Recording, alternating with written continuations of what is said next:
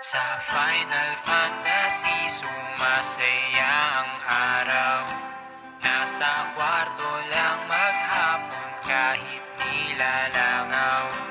Kay sarap lang balikan mga gantong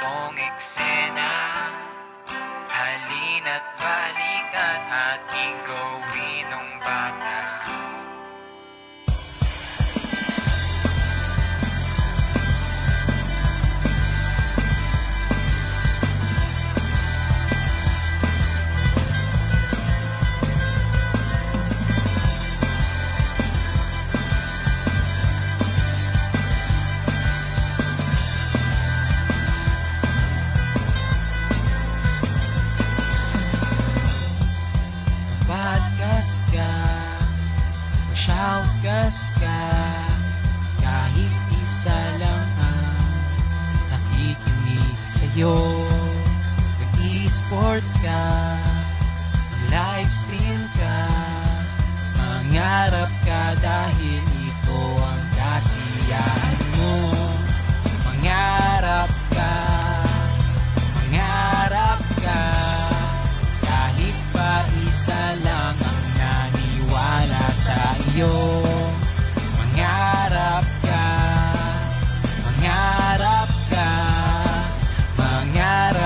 dahil ito ay kasiyahan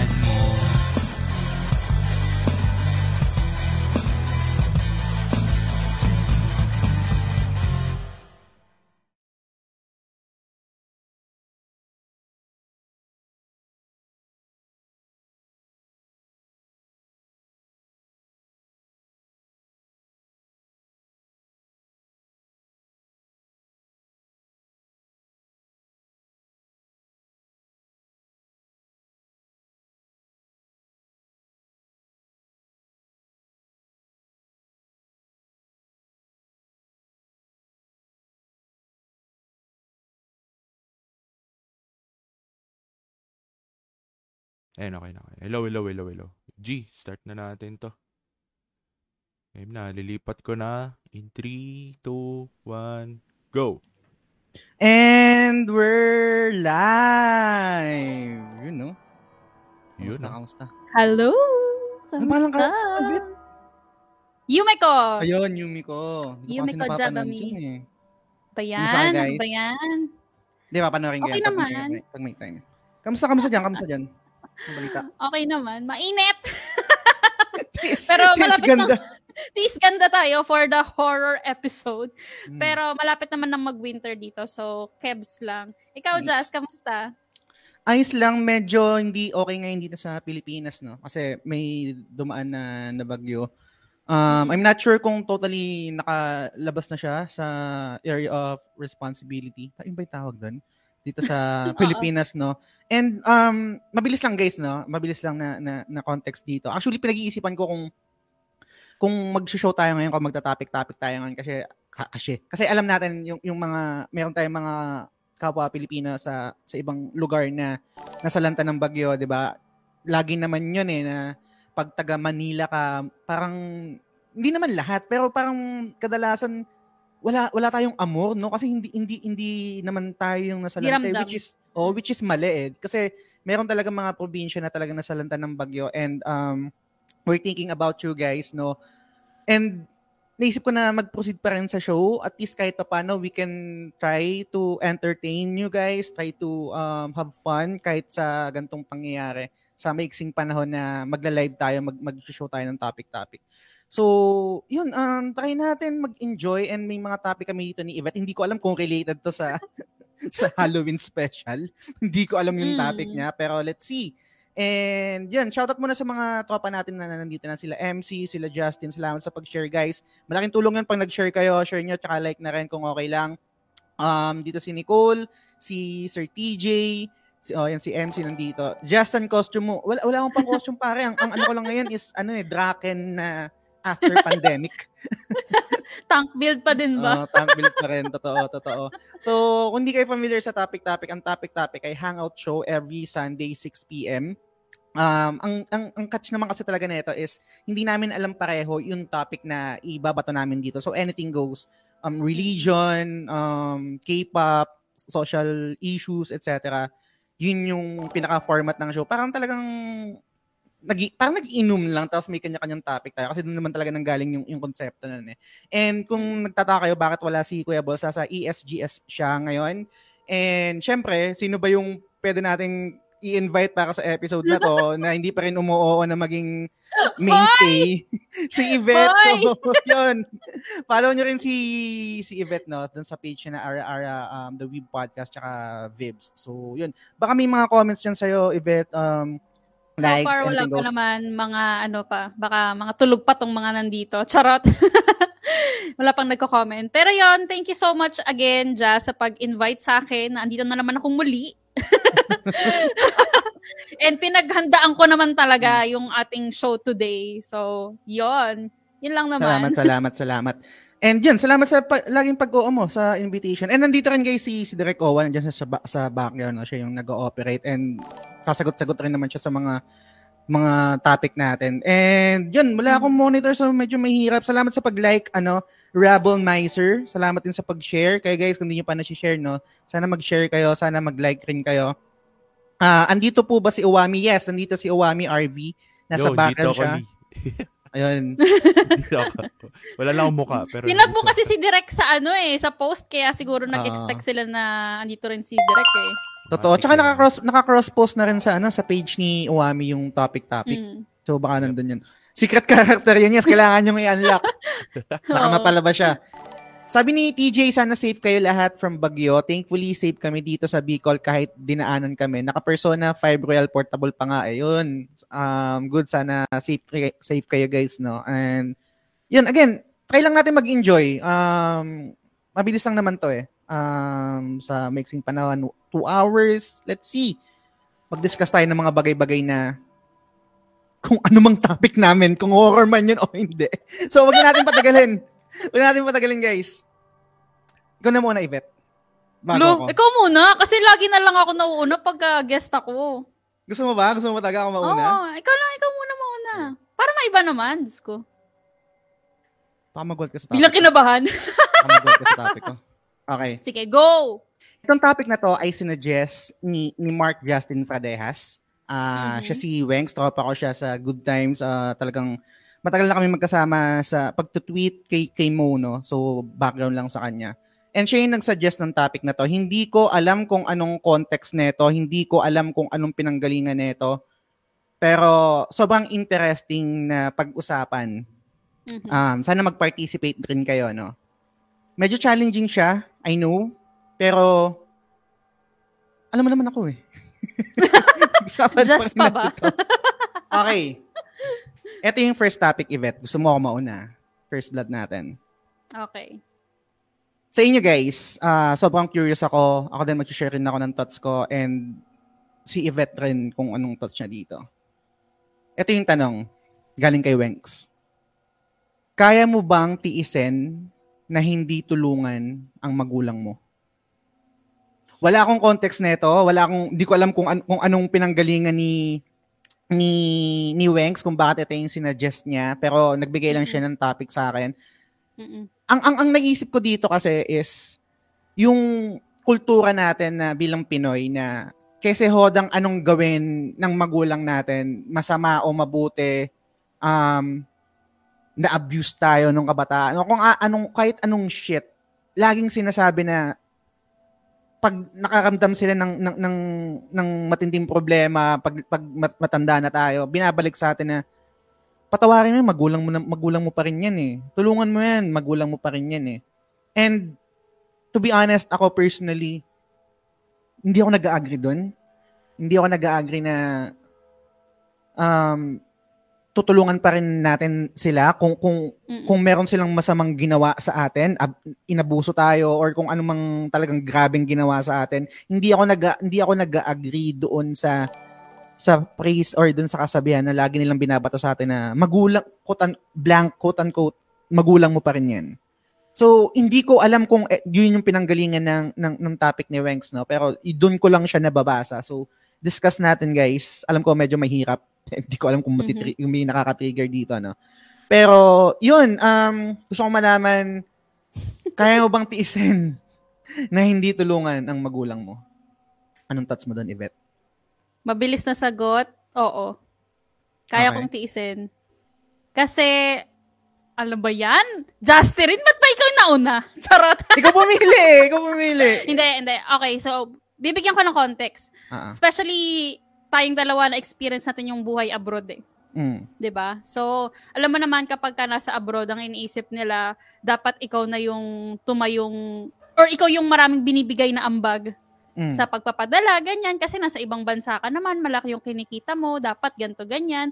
Pero in reality, guys, okay lang namang tumulong sa magulang, pero isipin nyo rin yung sarili nyo, especially in the future. Kasi parang ang nangyayari, lalo na pagpanganay, is um, yung buhay nila is, alam mo yon parang binibigay na lang sa family. Mm. Which in the future, y- sila yung may mga tendency tumandang dalaga, tumandang Mm. binata, kasi lahat na binigay nila sa family nila eh.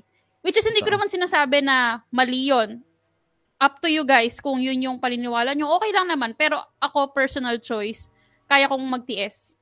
Mm. Kasi, ano eh, um, feeling ko, alam mo naman yung pinanggagalingan ko, Jazz. Hindi ko na i-explain ng buo, pero medyo hindi kami in good terms ng family ko. Yun Hmm. lang. So, yun. Totally, totally agree, no? Tsaka, I, I, I guess siguro na, na-explain rin natin ta sa, sa isang podcast na ni-record natin na Mm, ang tawag mm. dito, um, yung kultura, oo, yung kultura ng Pinas na yung mga anak ginagawang ano tawag dito? Um, Retirement plan. retirement plan, yan. Yes. Na parang we're obliged to Mm-mm. pag nag-retire sila tayo yung parang bubuhay sa kanila, etc. Ang, ang, ang Pero take- on the flip side, sige go, Mm. ikaw muna pala, sorry. Hindi, yun. Hindi, ang, ang, ang, ang sa akin kasi is, ako luckily, luckily, um, goods kami ng, ng parents ko, ng ermats ko. Hindi, never nila akong inoblige sa mga bagay-bagay Mm-mm. ah, na parang automatic kailangan mag magbigay ka, automatic ito yung ambag mo, ikaw yung bahala sa amin kasi ikaw nakakapagtrabaho ka na, never silang nagganon. Pero ang ginagawa ko is automatic ko na lang ginagawa na parang nag, nag-aabot ako or meron akong toka ng ng bills ganyan, etc. Alam ko iba-iba 'yon na, iba-iba 'yon sa kung anong format ng buhay nyo or format ng pamilya nyo.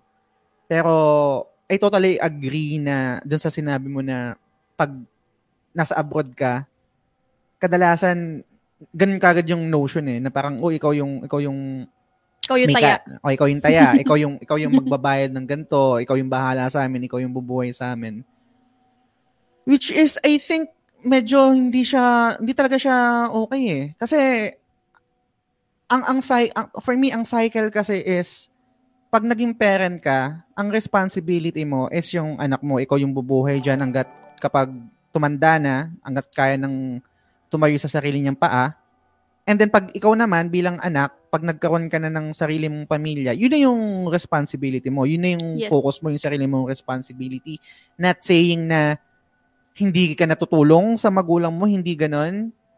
Pero hindi na sila yung dapat na Priority. priority mo eh. 'Di ba Parang Mm-mm. ganon. Masakit man tanggapin, lalo na sa bansa natin na talagang kultura natin pang ano 'di ba parang big family ganyan. Tapos yung alam ko yung isang bato pa dito is yung tawag dito kasi sa kultura natin 'di ba parang bago tayo lumipat bago tayo uh, maging independent kadalasan nagstay tayo sa bahay ng magulang no? Unlike sa ibang Mhm. bansa na talagang bata pa lang independent na sila train na sila maging independent. Alam ko yun yung mga ganung balik eh.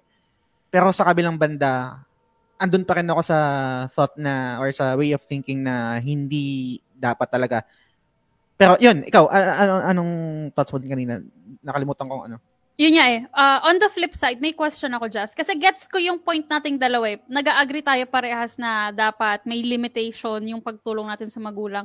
Mm. Pero what if, what if, um, isipin din natin na yung previous generation sa atin is hindi rin naman sila ganun ka well off, unang-una. Pangalawa, Mm. parang um, they're living paycheck to paycheck as Mm. well. Parang hindi ko ine-expect na yung previous generation natin is um, malaki yung savings or nakapag or yung financial literacy na sinasabi natin na hindi sila aware doon. Parang iniisip kasi nila na pa, yung anak yung bubuhay sa kanila. Paano Mm. naman yun? Eh wala silang savings. Eh tumanda na sila.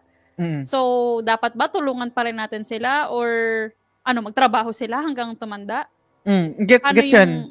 To- to- totally ganong, valid. Ano? La- lalo na 'di ba yung yung diskarte nila knowing kung paano yung naging sacrifice nila na Mm-mm. na parang ginapang tayo sa kahirapan para mapag-aral tayo, para mabuhay tayo.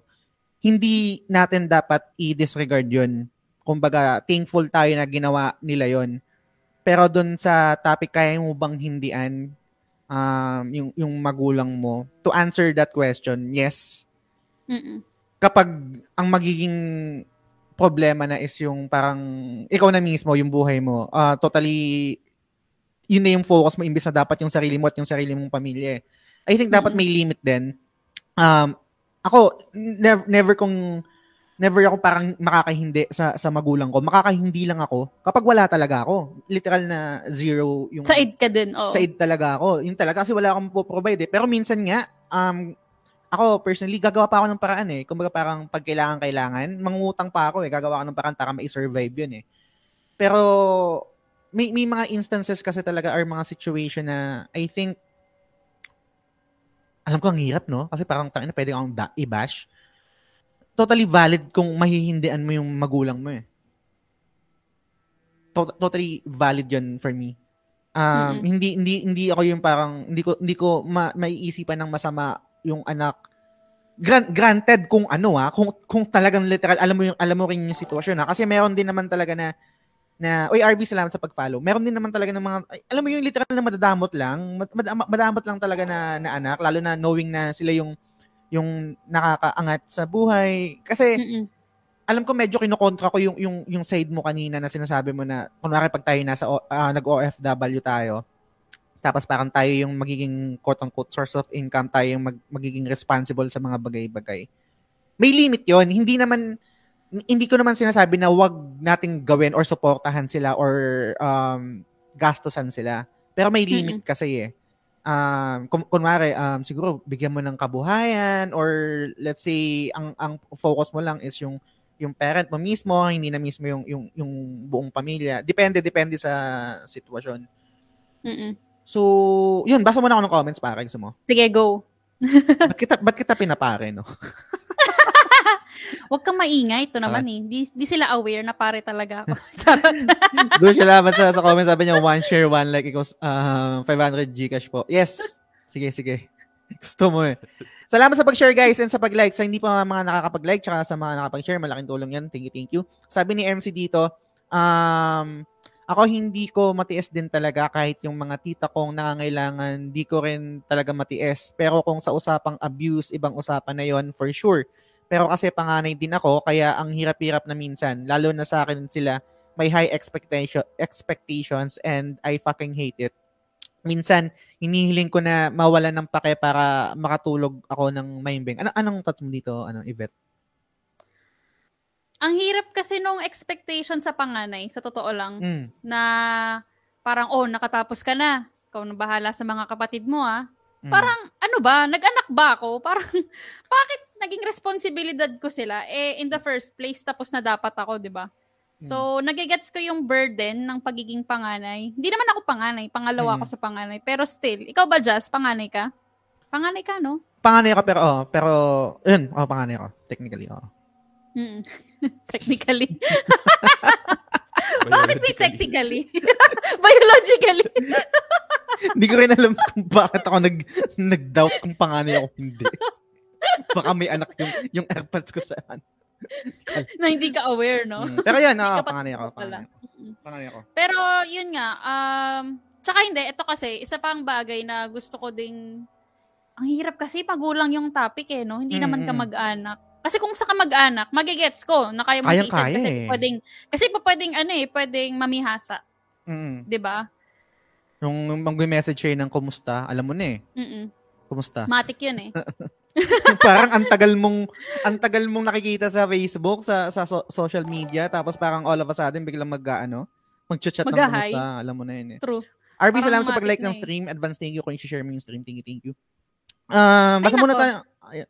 Basta Ako naman. sa comment. Ah, sige, sige. Sige, go, ako go, naman kay TJ. So, sabi ni TJ, for context, if may dinadaanan sila na problem, definitely di ko matitiis yun. Mm-mm. Although may gray area ako na slight kasi I am not in good terms with my father. Siguro Ayun. with my mom, automatic na hindi ko matitiis yung mom ko if may problem pag if may dinadaanan siya na problema especially if may sakit Yes. siguro sa normal situations voluntary na lang yes Mhm. that's true yung pagtulok kasi kay mom kasi my mom never expects me to help out kasi may sarili na akong buhay Yes. sa part naman sa father ko, dito ako conflicted kasi I'm not in good terms with him. In fact, our family is not in good terms with my father.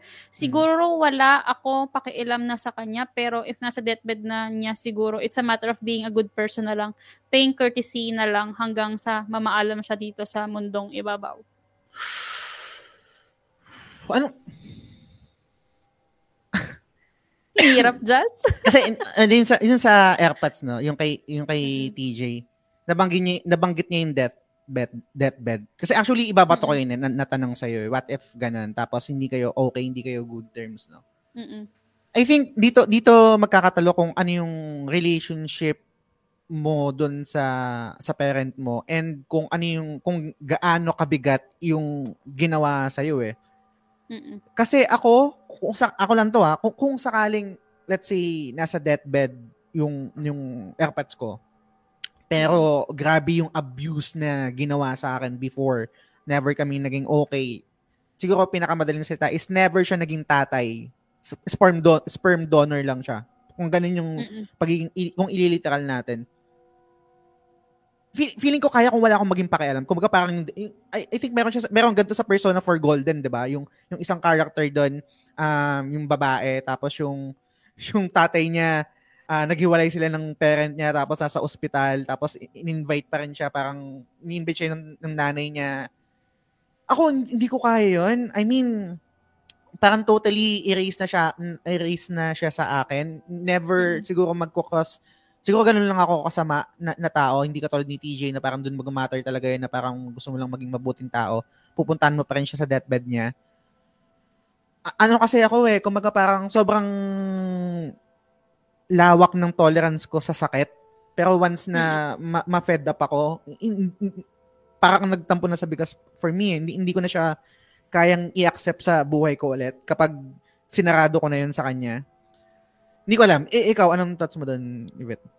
Same tayo, Jazz. Ako kasi yung tipo ng tao na pagka in good terms tayo, all in ako. Wala akong Mm. pake kung ano yung material na bagay na mabibigay ko. Anything na kaya kong gawin para makatulong, Jazz. Kasi ako yung tipo ng tao na pagka okay tayo or pagka maganda yung relationship natin, Mm. okay ako. Pero ako din yung tao na once na may hindi ako nagustuhan or once na sinabi ko na na eto na yung limit ko Mm. at pag eto hindi nangyari, wala na. Cut off Mm. na. And hindi ako madaling, sorry, ang, hindi ko alam kung paano ko ba to i, magtutunog na hindi ako sobrang sama ng ugali ko, pero hindi ako madaling magpatawad. Same. Ako din, Lagi same. nilang, lagi nilang sinasabi na dapat marunong kang magpatawad, gumaang Mm. ang loob mo, ganyan. Pero may mga bagay na hindi mo kayang patawaran eh. Yes. May mga bagay na hindi mo kayang basta-basta na lang i-move on. Mm. Especially, ikaw Jazz, ito, alam mo yung kung saan, saan yung pinanggagalingan ko. Mm. Which is, nakwento ko na, tes, nakwento ko na to sa'yo in person. So, parang hindi ko gustong ikwento, obviously, here in Mhm. Topic Topic. Pero, yun, siguro nandun lang ako sa point na sukdulan na yun. That's Mm. it. Last straw, bye. Same. Um, mag, mag, mag-piggyback ako dun sa sinabi mo na ang tawag dito, um, pag goods tayo, all out ako. La- lahat talaga, kumbaga parang you will get parang lahat ng benefits, the best Mm-mm. na pwede kong i-offer sa'yo. Isusubo ko lang ibibigay ko pa sa'yo. Lahat. Sa kaibigan, sa relationship, sa parents lalo, di ba? Pero, pag, pag, ulats na, ulats na eh. Pag i- i- yung, yung abuse na ginawa mo sa akin or kung sakali man kung anong mga masamang ginawa mo sa akin, hindi magmamatter sa akin yung kasabayan. Hindi, magulang mo pa rin yan eh. Hindi magmamatter sa akin. dun. Oo. tsaka, tsaka yung tsaka yung sinasabi nila na pagpatawad ka, ah, yung bigat na dinadala mo sa dibdib mo, mas lalo ka, no, pag nagpa, kaya kang mabuhay at mag, mag-move on sa buhay ko True. na Kaya ko dinadala yon mabuhay. Oo, nad- Exactly. nadala-dala yun. Kumbaga, hindi, tsaka, hindi ba masyadong parang assuming kayo na, na mag-decide for us na gagaan yung, yung dibdib ko pag nagpatawad ako? Hindi eh. Um, Tsaka, ewan ko, parang siguro yung mga taong nagbibigay ng ganong comment na patawarin mo na lang, hindi kasi nila alam yung pinaguhugutan mo. mm, Or parang, they're just people looking from the outside. So, totoo. hindi talaga nila, naniniwala ako na, pwede ka mag-empathize sa isang Ah, tao sa pinagdadaanan niya, pero you will never truly understand kung ano man yung pinagdadaanan ng isang tao. Kasi, syempre, iba-iba naman tayo ng threshold eh. Totoo. So, yun. Wait lang, basa tayo ng, to- ng comment, Jazz, Sige, yung sige, totoo. go. Go. Sabi ni Ah, Nicole, na. um, ako hindi ko kaya tiisin na hindi sila tulungan, lalo na sobra sila nag-support sa akin. Kung may time man na mag-away kami, mostly ng mother ko, rather than sa father ko, there is the one kaysa sa need ko silang tulungan. Mm.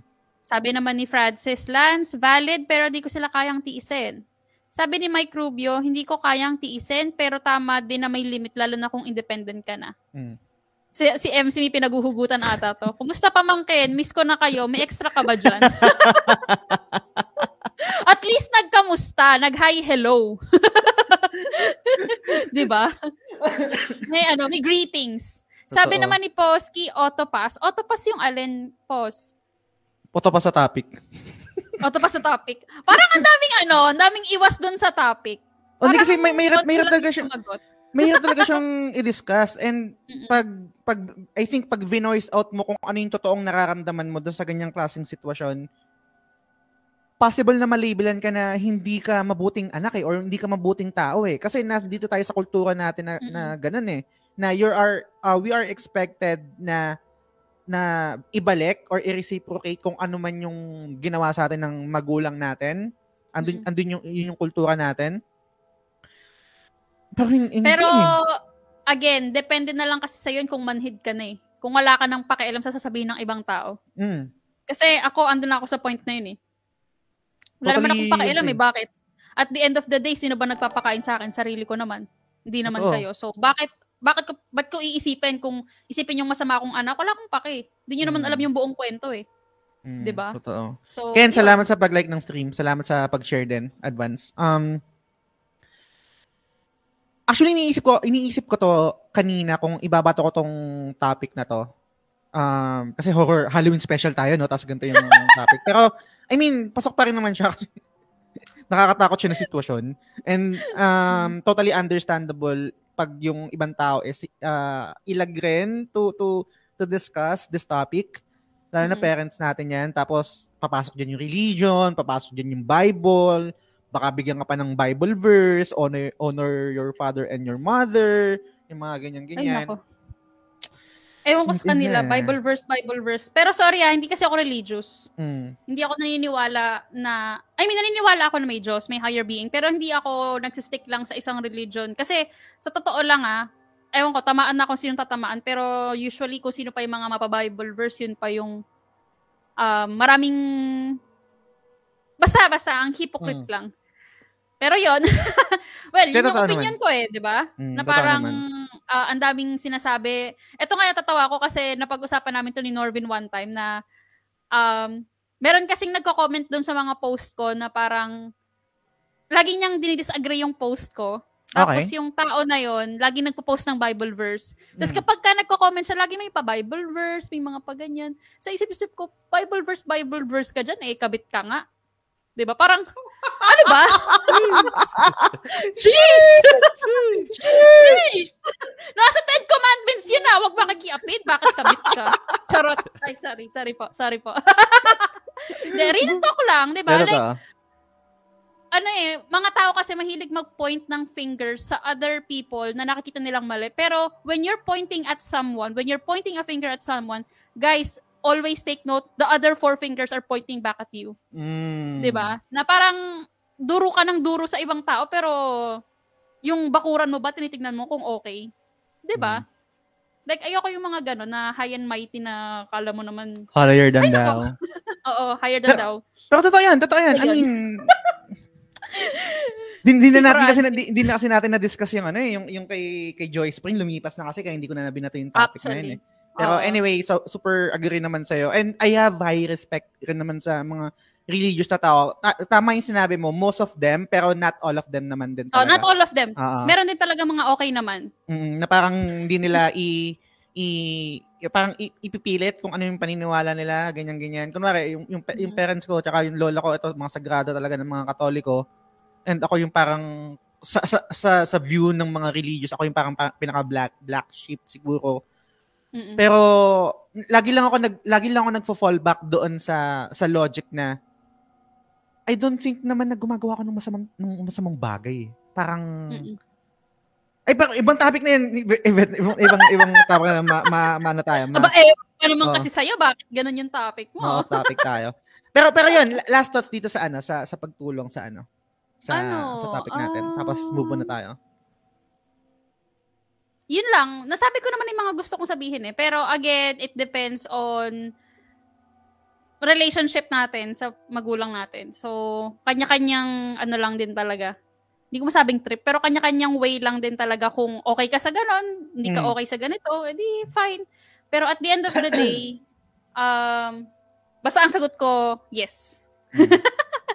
Same, Wait lang, same. natawa ako dun sa comment ni, ano, ni, ni, ano, ni Posky. Iba din, Bible, Bible verse ka pa, eh, kabit ka nga. Ikiklip no, natin chill, yan. no chill. i-highlights ko yan. Pero, yun, yun yung first topic natin, guys. Ah, ano ko, mahirap, no? Mahirap, mahirap siyang i-discuss. Pero, totally understandable naman yun. Pero, sinugal ko na yun kasi, I mean, topic-topic, eh, yun, yun rin naman yung pinaka-format nun. Regardless kung mahirap siyang i-discuss, mahirap siyang magbigay ng opinion. Yun talaga. Mm-mm. So, tingnan natin. Baka mag-horror na tayo ng topic. Ewan ko, hindi ko rin alam. Pero, tingnan natin. Ibet, ano yung first topic mo? Hindi pa, hindi pa tayo mag-horror. Ano, Okay. about din to tungkol, ong, tungkol yung topic ko sa mga relationships din. Mm. Pero hindi sa family. Okay. Tungkol to sa relationship na as in romantic relationship. So, ang question ko is, or ang topic ko is, pwede bang maging magkaibigan ang mag-ex? Mm. mm. Possible ba? Mm. Like, Mm. ano? Bakit di ganon, Jazz? Mm. Okay. Hindi, possible ba? Kasi parang ako ha, based lang sa mga na-experience ko, usually hindi. Or in my situation siguro, hindi. Like pag Okay. may, hindi naman, ano, hindi naman tayo nag, ah, ano lang sa, naging kayo ha. Pwedeng Mm. naging ka-date, naging ka-flirt, kalandian, Ah, ah. na-ghost, ganyan, ghosting, charot. Pero, posible ba na maging mag-friends? Ang ang tanong is posible, 'di ba? Hindi naman kung gugustuhin mo ba? Gugustuhin mo bang maging kaibigan siya Pwedeng kahit follow-up question. Okay, Pwedeng sige. follow-up question. Sige. Sige, kung, to answer your question kung posible ba? Oo, ako oo, posible. Pero gugustuhin ko ba? Situational. I think situational 'yan eh. Mhm. um, depende dun sa naging breakup namin, depende dun sa Mm-mm. kung anong nangyari sa amin before. Mm. And another situation is, depende kung in a relationship ako. Kasi ako, kung, kung sakali lang, sa akin lang to ah, Mm-mm. kung in a relationship ako, hindi ako makikipagtropa sa, sa ex ko eh. Kasi respeto ko yun dun sa current girlfriend ko eh. Sa na current, parang, yes. na para, parang hindi siya okay eh. I mean, kasi kung kung ako, ayoko din na maging tropa yung ano eh. Ayoko din maging tropa ng ex ng girlfriend ko yung ex niya eh. Past na Mm-mm. yun eh. And sobrang awkward nun and parang hindi magandang dynamic na ako na yung present mo tapos meron ka pang connection dun sa past mo. A- anong Mm-mm. use? Eh di magtropa ka na lang ng iba. Bakit yan kailangan mong tropahin? So situational siya pero ako mas pipiliin kong hindi.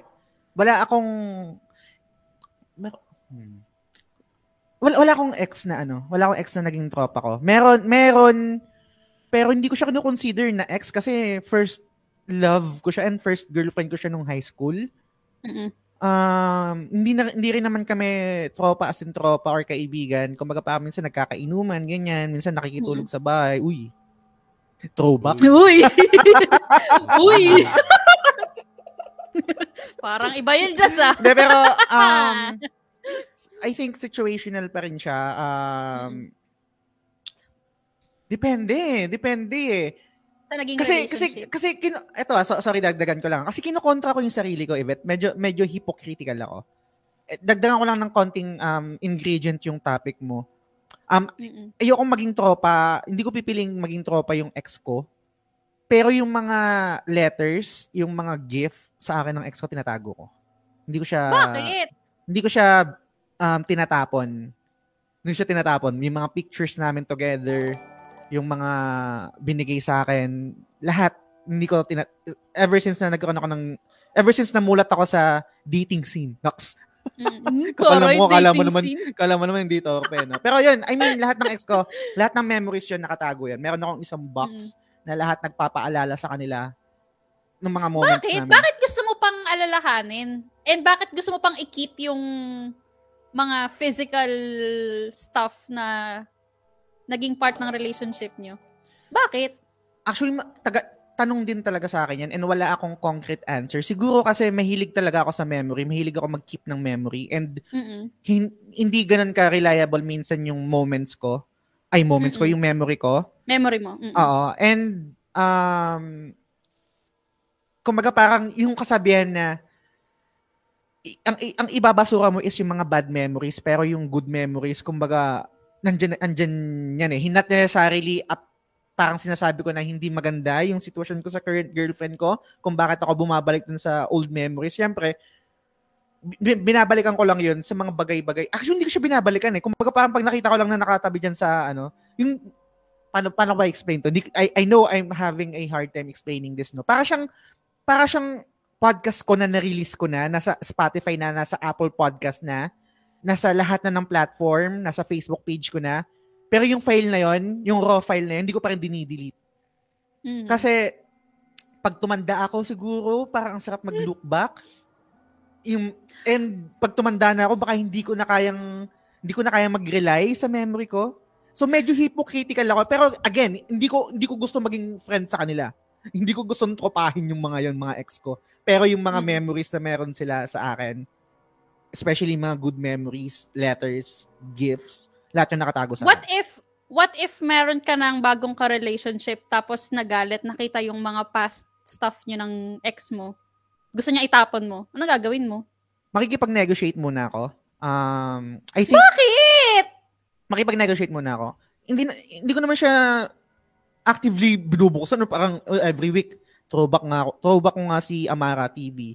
O at, at other week throw, throwback ko nga si ano, Si Jenny. si Jenny Kim. Hindi naman ganoon. Kumbaga parang andyan lang siya and hindi ko na hindi ko na hindi ko na hindi ko na maalala kung kailan ko huling binuksan yung box ko na yon na punong-puno Exactly, ng memories ng ex ko. Wala naman ng point pala na i-keep. Bakit kinikip pa?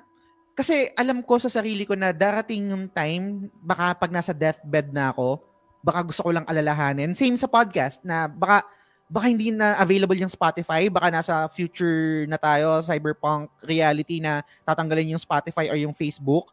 At least meron akong raw file na pwede kong balikan yung mga content na ginawa ko. Same logic doon sa sa X na etong etong damit, etong binigay niya sa akin na damit na to, nagpapaalala dun sa moment na pumunta kami sa isang lugar, binili niya Eh, yung- sa akin. Yung current mo nga ayaw eh. Pinapatapon nga sa'yo eh. Yun nga, i- i-attempt ko pa rin Negotiate. negotiate. Oh, negotiate. Eh paano kung ayaw talaga? Won't budge si girl. Yoko, tapo mo yan. Kasal na kami? Hindi pa naman. Ah, hindi, hindi. Kasal yung ano, I think pag kasal na kami, tagal lang settled na kami, dun, dun, ako, dun ko kayang i-give up yon Kasi, again, hindi ko siya actively tinitignan eh. Kunwari Oh, well. sex tape. Kunwari sex tape. Buburayin mo ba yun? De, joke lang. De, joke lang. Hoy! Joke lang, joke lang. Ibang topic yan, Jazz. Joke lang, joke lang. yan. Nako, Joke sinasabi ko talaga. Gigigil ako. Okay. Red flag ba yun, Bibs? Pagka ganun. Oh, nga, ayun pala. Sige, red flag ba yan? Teka lang, ano ba yung topic? Tayo eh. Hindi, Liar sa topic kasi. eh. Mo ko lang. Hindi, ako, ano, um, red flag na yon kung ikikip mo pa after ng relationship. Mm. Parang, it's safe to say na i-delete mo na after ng breakup. Kasi, ano eh, mahirap na isip... Ako kasi naniniwala ako na when you're in a relationship, di ba may trust? And mahirap na, alam mo yun, isang bagay yun na, na ginawa nyo. And tapos na yung relationship, mas okay na yung walang blackmailan. Alam mo yun? Hindi- Papatigasin kami. Mm. I mean, siguro ano ko, pessimist ng sobra. Ah. Pero ayoko lang ng may ebidensya. Ayun ba yung sex yung tape ba? Akala ko yung, yung memories. Akala ko yung mga letters. Tanong ni ano eh, Ah, okay. Direk eh. Hindi, hindi. Akala ko yun. Yung, Di ba? Hindi in yun. Ay, di ba yun? nagkikip ng ano. Yung nagkikip ng mga Ano, letters, Oo. X pa din. X, X X pa, pa din. Hindi mo hindi ba hindi ba yun parang green flag kasi kunwari nag-break tayo, ikikip ko din yung memories mo natin Hindi. na parang pinapahalagahan Ako ko hindi. yun. Ah, hindi. Ako hindi. Hindi pa din. Parang, okay lang naman sa akin kalimutan mo ko eh. Pero, da, ako na yung present, tas aalalahanin mo pa yung past. Why? Hindi ko nga alalahanin. Kasi I think doon, doon I think yun yung yun yung parang nagiging point of contention eh, 'di ba? Kung aalalahanin, hindi ko siya aalalahanin, 'di ba? Aalalahanin, may intention na alalahanin. Mm. Yung yung yung sa akin is yung pag dumating na sa point na kailangan kong alalahanin kasi wala na akong kapasidad umalaala. See the difference? Okay, then. Magbasa muna tayo ng comment, Jazz. Kasi ako, umiinit yung ulo ko sa'yo eh. No chill ako today. Walang milk tea. Walang milk tea. Hindi ako nakapag-milk tea today. Water, water therapy tayo. O sige, Jazz, ikaw naman magbasa. Okay, sige, sige, basa tayo dito. Ah, tangina, nag, nag, nag-scroll up na, guys. Asan na Hindi, ba? ako sa akin na lang, sa akin na lang. sige, Sige. sige. Si DJ ang unang nag-reply. Holy shit. Ah, okay. Sabi ni MC, DJ, makinig ka. Tapos sabi ni DJ, friends with B. sabi ni Ren, let's go. Hmm. sabi naman ni TJ, ito, ito. Sabi ni TJ, pwedeng pwede, basta yung breakup ninyo as in na resolve. Yung first ex ko nga, tinatanong ako kung kailan daw kami ikakasal noon. Sabi niya, nga nung mag-video call kami na three-way, kasama asawa ko kasi Uy. gusto niya maka-get to know din siya. My wife is also good with it. Nice. So, yun. Sabi naman ni Francis Lance, um, pwedeng as civil friends, hi, hello, kumustahan from time to time. Pero as close friends like Ted Robin type sa eh, ano, to? How I Met Your Ah. Mother na kasi most likely may isang may gusto pa dyan. Yun pa yung iniisip ko, Jazz. Like, pagka naging mag-friends kayo, after ng breakup, may timeline ba na safe, na wala ng feelings? Kasi, syempre, bang Hmm. mamaya yung isa hoping pa, kaya gustong maging, alam mo yun, mag-friends. Meron Totoo. bang specific na timeline na, oh, ganito, siguro after naman a few years, okay naman na to eh, di ba? Mm. Or parang, after two days, okay na pala. Charot, mga ganun. Mga mabilis Gets. mag-move on. Anyway, sabi naman ni Benson, more like downgrade to acquaintance lang, kakilala lang. Mm, hindi talaga friends. Okay, gets. Hindi oo. talaga friends. Oo. Which makes sense, makes sense. Mm. Kasi siguro ako, ganun din, na parang acquaintance na lang. Sabi naman ni RD, pwedeng maging mag maging friends pag maayos yung breakup. Mm, Sabi ni okay. MC, for me, hindi na. Para sa akin, chapter ended na yun and time to unfold a new one. Kaya nga kayo naghiwalay dahil may indifferences kayo. At clearly, it does not work, kaya wala nang use. Exactly! Mm. Same tayo dyan, MC. Appear. Tuwa ka. Charot. May kakampi na ako. Hindi, kasi ang sa akin, ang dapat mo na lang i-keep from that relationship is yung mga lessons na natutunan mo to be a better Aww. person. Pero not exactly kailangan mo pang i-reminisce lahat ng mga nangyari. Mm, Di ba? mm, Tapos sabi ni MC, pero siguro kung first love, ibang usapan yun. Forever kong dadalhin yun. mm. Utada Hikaru. Charot. Nalala ko lang si first love. Anyway. Ano, Jazz? Sabi Nag- ni ano na ba sa'yo? Hindi, sabi ni DJ make sense idol. Oh, sabi ni DJ make sense yung sinasabi ko eh.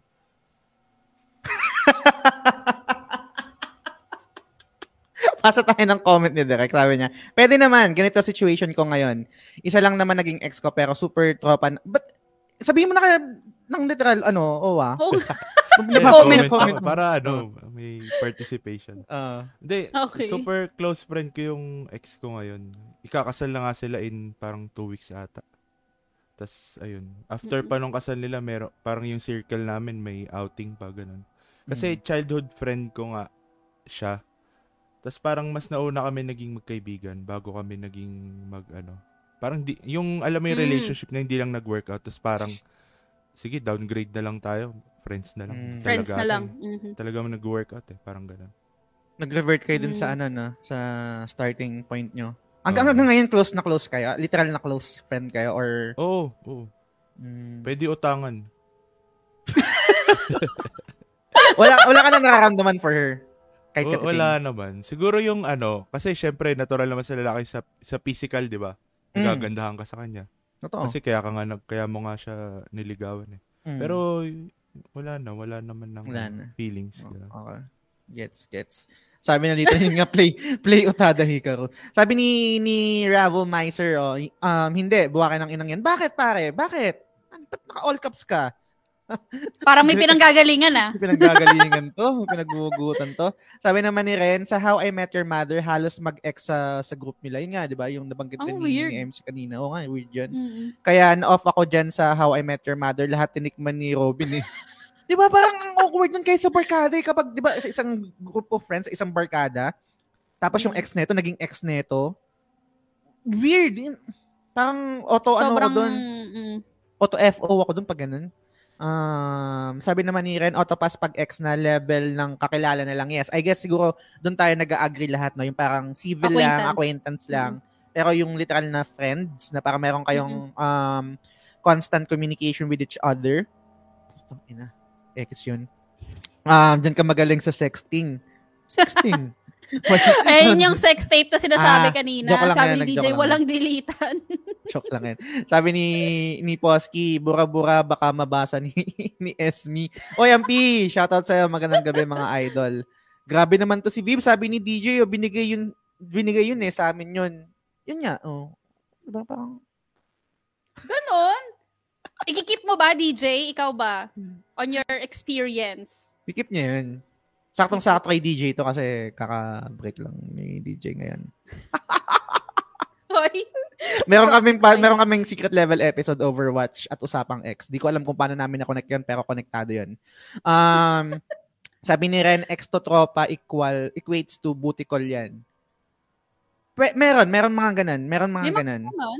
Ah, ito, alam ko medyo off topic to, pero nag-agree ka ba na minsan talagang hindi kayo compatible as a partner in terms of, let's say, relationship, um, ganyan, pero sobrang compatible nyo sa sex? Mm, kasi ganito yan eh. Honestly, hindi ko ma-explain. Siguro sa lalaki, okay lang yun. Pero Mm. kasi sa babae, mas emotional kami, di ba? Mm, Na mm, parang, hin- hindi ko alam kung gaano kabilis mag-move on ng lalaki. Pero, for me, at least, hindi ko kasi kaya talaga na may mangyari pa. Tapos, mm, ex na. Tapos, alam mo, hindi naman talaga nag-work out yung relationship. Siguro, depende sa goal mo as a person. Like, meron kasing mga babae na okay lang, fubu-fubu, ganyan, Mm. hookup-hookup. So, yun, siguro sa kanila okay lang yung ganun. Pero, Gets. may mga taong hindi hindi rin okay yung ganun. Kaya yung sinasabi nila, kasi hindi ako naniniwala kasi sa closure. Hindi ako naniniwala talaga sa closure. Parang nag-break tayo kung din, sinabi mo kung anong dahilan mo. Minsan yung kahit ginost mo, lang, ginost mo ko, parang wala na akong um, drive to know kung bakit mo ginawa yun. Yun na yung parang tinitake ko as as closure. Pero minsan, di ba, Mm. parang sobrang big deal. Kailangan ko ng closure. Minsan, ano yung, yung closure na yan? Parang code lang yan para mag-sex ulit kayo eh. Oh, para magkabalikan. Di ba? Pero- Parang- Pero may mga iba talaga na naghahanap ng closure kasi gusto pa rin nila ng at least hindi bad breakup. Kasi may Mm. mga, okay, feeling ko kasi may mga relationship na naghihiwalay na hindi dahil sa kanila, kundi Mm. dahil sa mga may external factors, ganyan, na hindi naman talaga sila yung nag-cause nung hiwalayan, di ba? Mm. Totoo. So, yun, may mga may mga ganun din kasi. gets, Wait gets. lang. Ah. Sabi ni basta tayo comments just sige. kasi medyo humahaba na sila eh. Parang na-excite sila dun sa second topic natin eh. Ay, sa first topic ko eh. Sabi ni MC, pag may bago ka na, need mo na mag-disassociate for me talaga. Ah. Yung TV shows, medyo ginaglorify kasi yung ganong setup which is mali talaga. Sabi ni Ampi, depende sa benefits. Joke lang. Sabi ni Nicole, fupu, but boy, girl, best friend in decent term. Totally disagree. Yes, yung boy Sabi best friend ni- na yan. Katakantaduhan yan. Titi to cry on. Charot.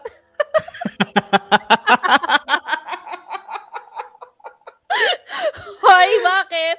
Totoo, totoo Kayo naman yan. nagpausulan, di ba? Oo, totoo naman anyway, talaga yan. Edits to sabi cry ni- on. Ah. Titi to cry on. Sabi ni, ano, MC, kanta ka ng wedding dress, Owa. De joke. Uy. Wedding dress ni, ano, sino kumanta nun? Si... Oh, Taeyang. Big Bang. Sabi ni MC, dapat may SSS, PhilHealth at pag-ibig, yung benefits daw. Tapos, sabi ni Francis Lance, question to Direct Owa. Ah, Wala ka na uy. nararamdaman na romantic feelings in the bottom of your heart kahit kunwari for some reason na bigyan kayo ng romantic situation mm, para mag-rekindle at mag-coffee. Mm. Mag-confess, oo. Thank you for that wonderful question, Francis. Naging guest. Di, sa, sa ngayon, pre, wala talaga eh. Di, di, ko, di ko alam, ah, ba, siguro mahirap paniwalaan, pero yun yun eh. Yun yung Hmm. sa ano ko ngayon eh. Nararamdaman ko ngayon eh. Wala, wala talaga. Pag nag-twerk sa harapan mo, dalawa lang kayo sa kwarto. Pag nag-twerk. Magka, ano ka? Anong gagawin mo? Ano yun? Wow, Iba reaction ko wow. dapat. Eddie G. Ganun. Eddie G. Eddie G. Eddie G. Ano kayo, basahan mo ng Bible Hindi verse. ko no? alam eh. Ko-confirm ko lang. Ano ka ba? Gusto mo ba? Ano, ano? Gusto mo ba? Tinatanong ko Gusto mo ba? Pag nalaman ko gusto niya. Eddie G. Pero ngayon talaga hindi talaga. Hindi ko nakikita ng ganun. Gets, gets. Yan, yan, yan, yan- actually, konektado yun sa sinasabi ko, di ba? Yung parang before yung yung mga inuman na ganyan na, di, tropa ko yan, tropa ko yung walang, ano, walang mali siya yan.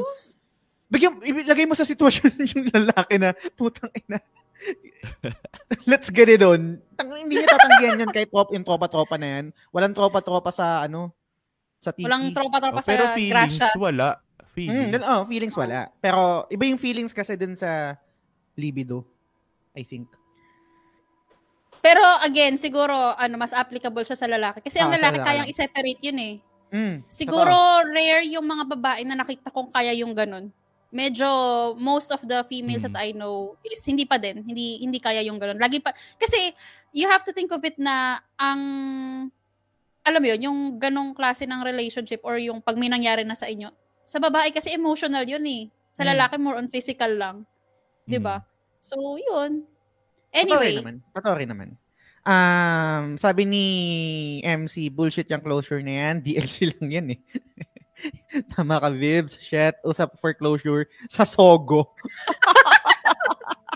hug lang, mag-hug lang daw, ganun. Pero sa Sogo. Mm, na all may closure sa Sogo. Sabi ni Rabble Miser, um, pag nag-closure sa motel, libre, libre ba ng lalaki o hati? I think, depende, no? Um, sino nagyaya? Sino nag-initiate ng closure? Di ba? Depende. Ay, I mean, okay, closure. Order lang, order daw kayo ng whole chicken sa Sogo po. Sogo ang puta. O ka, Owen? Yes, ang PC Owen, si Direk Owen. Um, ah, tropa pala. Group closure meron ba? Group study sa Sogo. Depende. Pero ikaw, sumagot ka na ba, Ibet? Sumagot ka na ba? Ng, ng, Sumagot na ako. So, hindi. Sabi ko, ako hindi. Hindi ko talaga kaya. Kahit na sabihin mong, okay, for context guys ha, isa pa lang naging boyfriend ko, pero nung high school pa. So, hindi ko sure kung counted yun. Or Mm. puppy love na lang yun. Pero yun, ano lang, acquaintance lang, ganyan. Salamat pero sa 30 hindi- stars, Jack. Thank you, thank you. Since Hi, Jack! Thank you sa 30 stars. Mm. So, yun, um, tawag dito. Acquaintance lang. Pero Ah, hindi acquaintance yung lang. hi, hindi, ni- hi, hello nga, hindi nag-uusap eh. Re- Pero, regardless, like- sorry, sorry off. Regardless, kahit good yung, yung, yung breakup nyo, hindi mo pa rin, walang chance na maging tropa kayo? Wala. Okay. Tsaka, ma, ewan ko, siguro kasi ako yung tao nga na sinasabi ko ka- kagaya kanina na pa- parang once na wala ka na sa buhay ko, wala Mm. na. Wala nang, ano na, yung, wala nang balikan, yun na yun. That's it, bye. Mm. So, sa akin hindi. X, X yun. Pati yung, yun nga, yung sabi ko magkikip ng mga ah. bagay from the relationship, wag na. Hindi na kailangan yun. Next na. Tsaka, yun nga, respect din sa magiging Mm. next relationship. Ayun. G, I mean, dun lang naman eh. Yun lang naman ang, ang, ang, ang sa akin. Um, hindi rin talaga ako, hindi ko rin talaga totropahin, pero medyo hypocrite kasi, yun, nagkikip ako ng memories talaga. And I think Mm-mm. yun lang, dun lang tayo nag-disagree. Pero And- siguro kasi, ano, kaya ka nakikip ng memories, mahal mo yung memories but not the person anymore. Exactly. Exactly. But And- still, And hindi ko rin siya, hindi ko, again, ulitin ko lang, hindi ko siya actively tinitignan na parang, tangina, na-miss ko to ah. Tignan ko nga to. mm-mm. Never, never siya, nag, nag- never ako nagkaroon ng drive na ganun. Kumbaga sobrang random lang. And, ewan ko, siguro, hindi lang ganun ka-reliable yung, yung, yung memory ko. And parang feeling ko, alam mo yun, parang may anxiety ka na, meron kang memory na hindi mo na maalala kasi walang pa, kayang mag-trigger nung memory na yon And kapag nakip, pag dahil kinikip ko yung mga bagay na yon meron akong babalikan. Pag mamamatay Basta di ako, nag, di ako nag-agree doon, Chas. Yun na yun. Hindi ako Okay. doon. Okay? Gets? Okay, Let's gets? proceed. Move on? Gusto Basta tayo on? Basta tayo ng comment dito. Sabi ni Ryan, pansit sa mahal kita restaurant. Puti ka nagulat ako visit na yan. Sorry. Yan talaga yung plano ni Jazz. it, eh, no? Di mo na, di mo na Hindi, hindi it, ko ano? naririnig. Lakihan ko ba? Jump Sayang, sayang. Um, yung na mag-star. Ano eh, yun lang, puta. Di pala nakatulong. Hindi pa nakatulong yung ginawa ko na stars. Ba yan? Teka, ako magsisend ako ng star. Lang ganun. Ay, ayun na naman. Wait lang, wait lang. May medyo mahirap. Teka lang, testingin Sige nga lang. natin. Sige nga, testingin nga natin. Di maririnig mo ba? Hindi. Ay, eh. ah, okay, nakita ko na. Ayun, Hmm. no, yung may ganong alerts. Pero okay, may, may mas Okay. epekto siya pag nakikinig ka kasi. Kasi yun yung, yung, yung, yung gulat Mm. eh. Okay. Nagulat din daw si Mike. Si Mike Rubio. Ito mismo. Um, pag closure all-nighter ba o 3 hours lang? Depende pare kung gaano katagal yung ano eh, yung program eh, yung script Mm. for that night. Oy, si Kuya Balls nag-comment. Oy, Kuya Boss, kamusta? Kamusta dyan sa ESGS? Grabe Enjoy naman, may dyan. pa-cosplay pa. Enjoy, enjoy. Enjoy din dyan, pare, enjoy. Um, relate ako sa nag-keep ng binigay ng ex. Oh, para kami ni Jack, oh. Tropa mo si Jack, di ba? Jack? Oo. Bakit, Hmm. Jack? Bakit, ano, bakit relate ka doon? Eh, Pinagpo-pressure pareho ba? kami. Ewan ko, basta. Hindi talaga, I mean, siguro sa babae, ah, ewan ko, hindi ko masabing sa babae. Wala bang ibang babae dyan, guys? Mag-comment naman kayo para may Hmm. Kakampi wala. naman ako. Charot. Wala Hindi, pero yun nga, um, hindi talaga siya okay for me. Parang pag ex na, tapos na yun, tama na. Meron pa nga yung mga, Ah, Sige. ano, may mga kakilala ko na nakikip pa ng Facebook ah, album ng Hmm. relationship. Eto maganda siguro kasi wala tayong babae.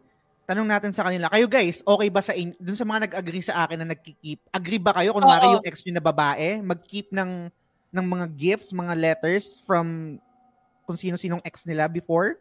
Okay ba sa inyo? Kasi ako okay Hindi, yung current relationship nyo, like kunyari, may jowa kayo ngayon, tapos kinikip nung girlfriend Mm. nyo ngayon yung mga binigay na flowers nung Mm. ex or letters, ganyan. Okay lang ba sa inyong ikip nila yon? Okay, mga Blue Magic, Papi Malroti, mga g- Ganda mo nung high school kapag kami Blue Magic eh, no? Palakihan pa ng mga ano, mga paper bag. Totoo, Ay, totoo. nako. Sabi ni, ano, sabi ni RD, tinapon ko lahat ng galing sa ex ko. Yun. Agree. Kay Hoy. Sa akin hindi. ko- oo, sa akin agree yan. Oo, oo, totoo. Sabi ni JGM, sabi niya, oh, um, late pero hindi huli. Okay lang yan, okay lang JGM. Sabi niya, kung mutual ang breakup, pwede pa rin kami magkaibigan. Sabi niya. Um, sabi ni Ren, di ko kaya tapon PS. Oh, yun nga, eh, paano pag PS4? Oh, putang ina. Regaluhan ako ng ex ko ng ano, ng, ng PlayStation 5. Tatapon ko yun? Hindi. Oh, ano yung mga ganun? Yun lang siguro yung exception. Paano pag niregaluhan ka ng ex mo, na ex mo na, na lalaki, niregaluhan ka let's say ng ano, ng ng yun lang um, yung Prada ano, yun lang yung ng acceptable.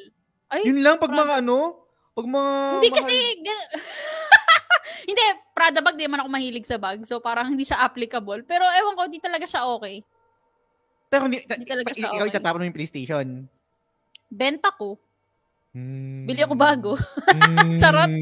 Parang nagda-doubt ako sa sagot mo. Hindi kasi in the first place, um, hindi kasi ako makarelate dahil hindi naman ako hirap. hirap makarelate, Jazz. Ay, nako. Wait nga, basahin natin yung comment nila. Ay, Diyos ko. Jack, sabi ni Jack, hindi naman lahat. Example lang, eh, may mga picture pa nga ako ng first GF ko nung high school. Yes, ako din. Together. Siguro, mm, hindi ko talaga, al- medyo Tsaka- ano pa talaga ako.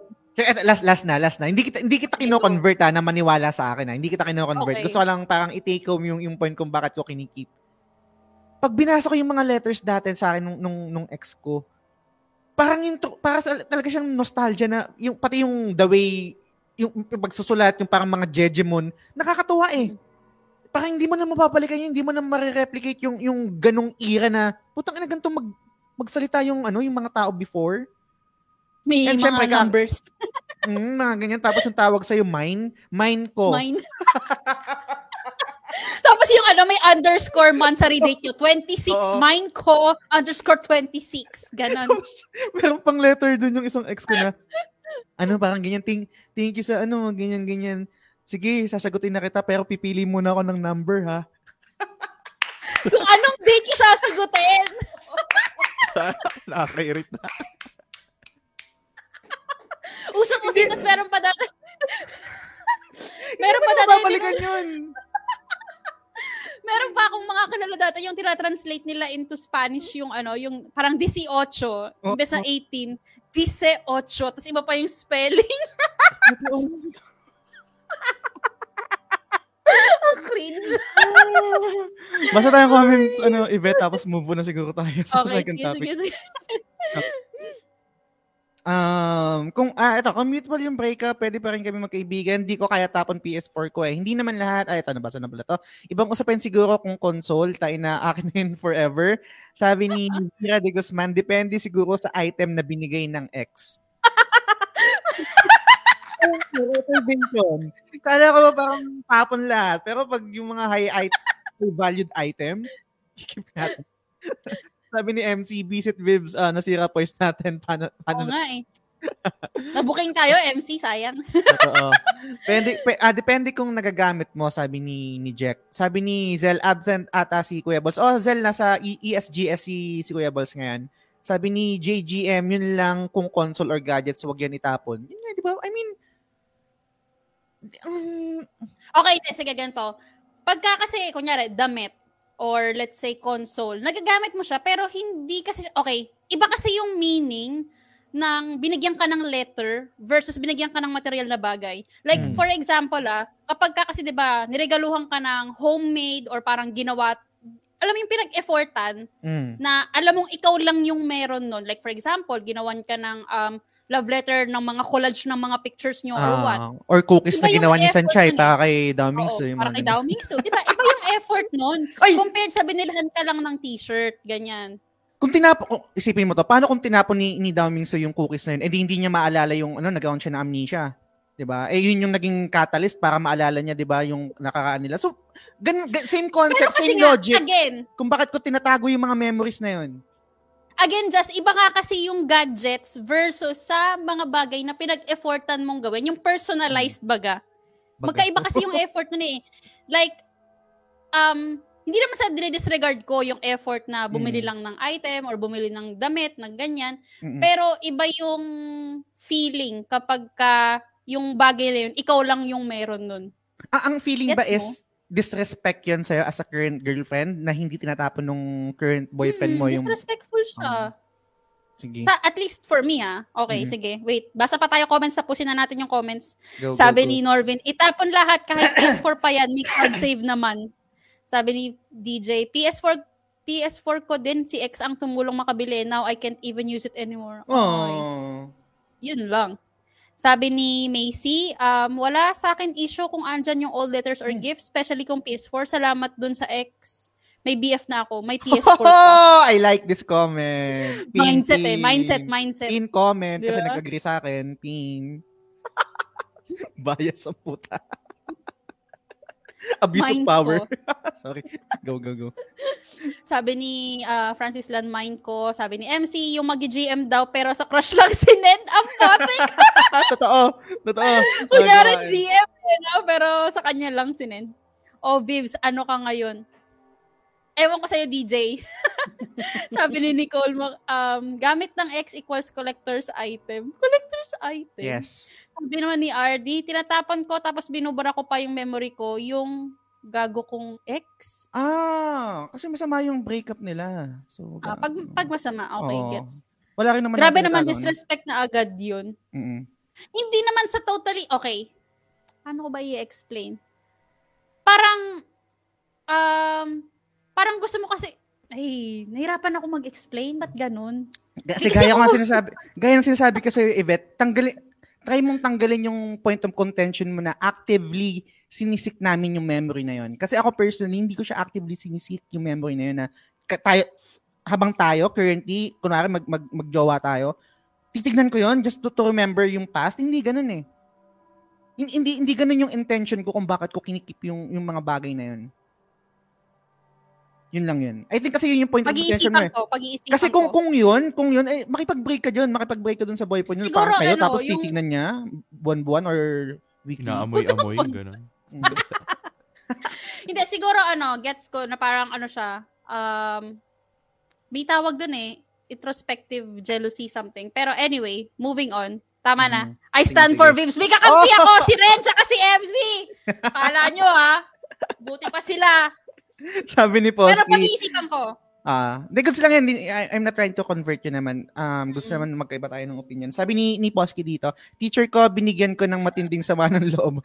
Buong pangalan ko alam niya nung nagka-amnesia siya. Gago.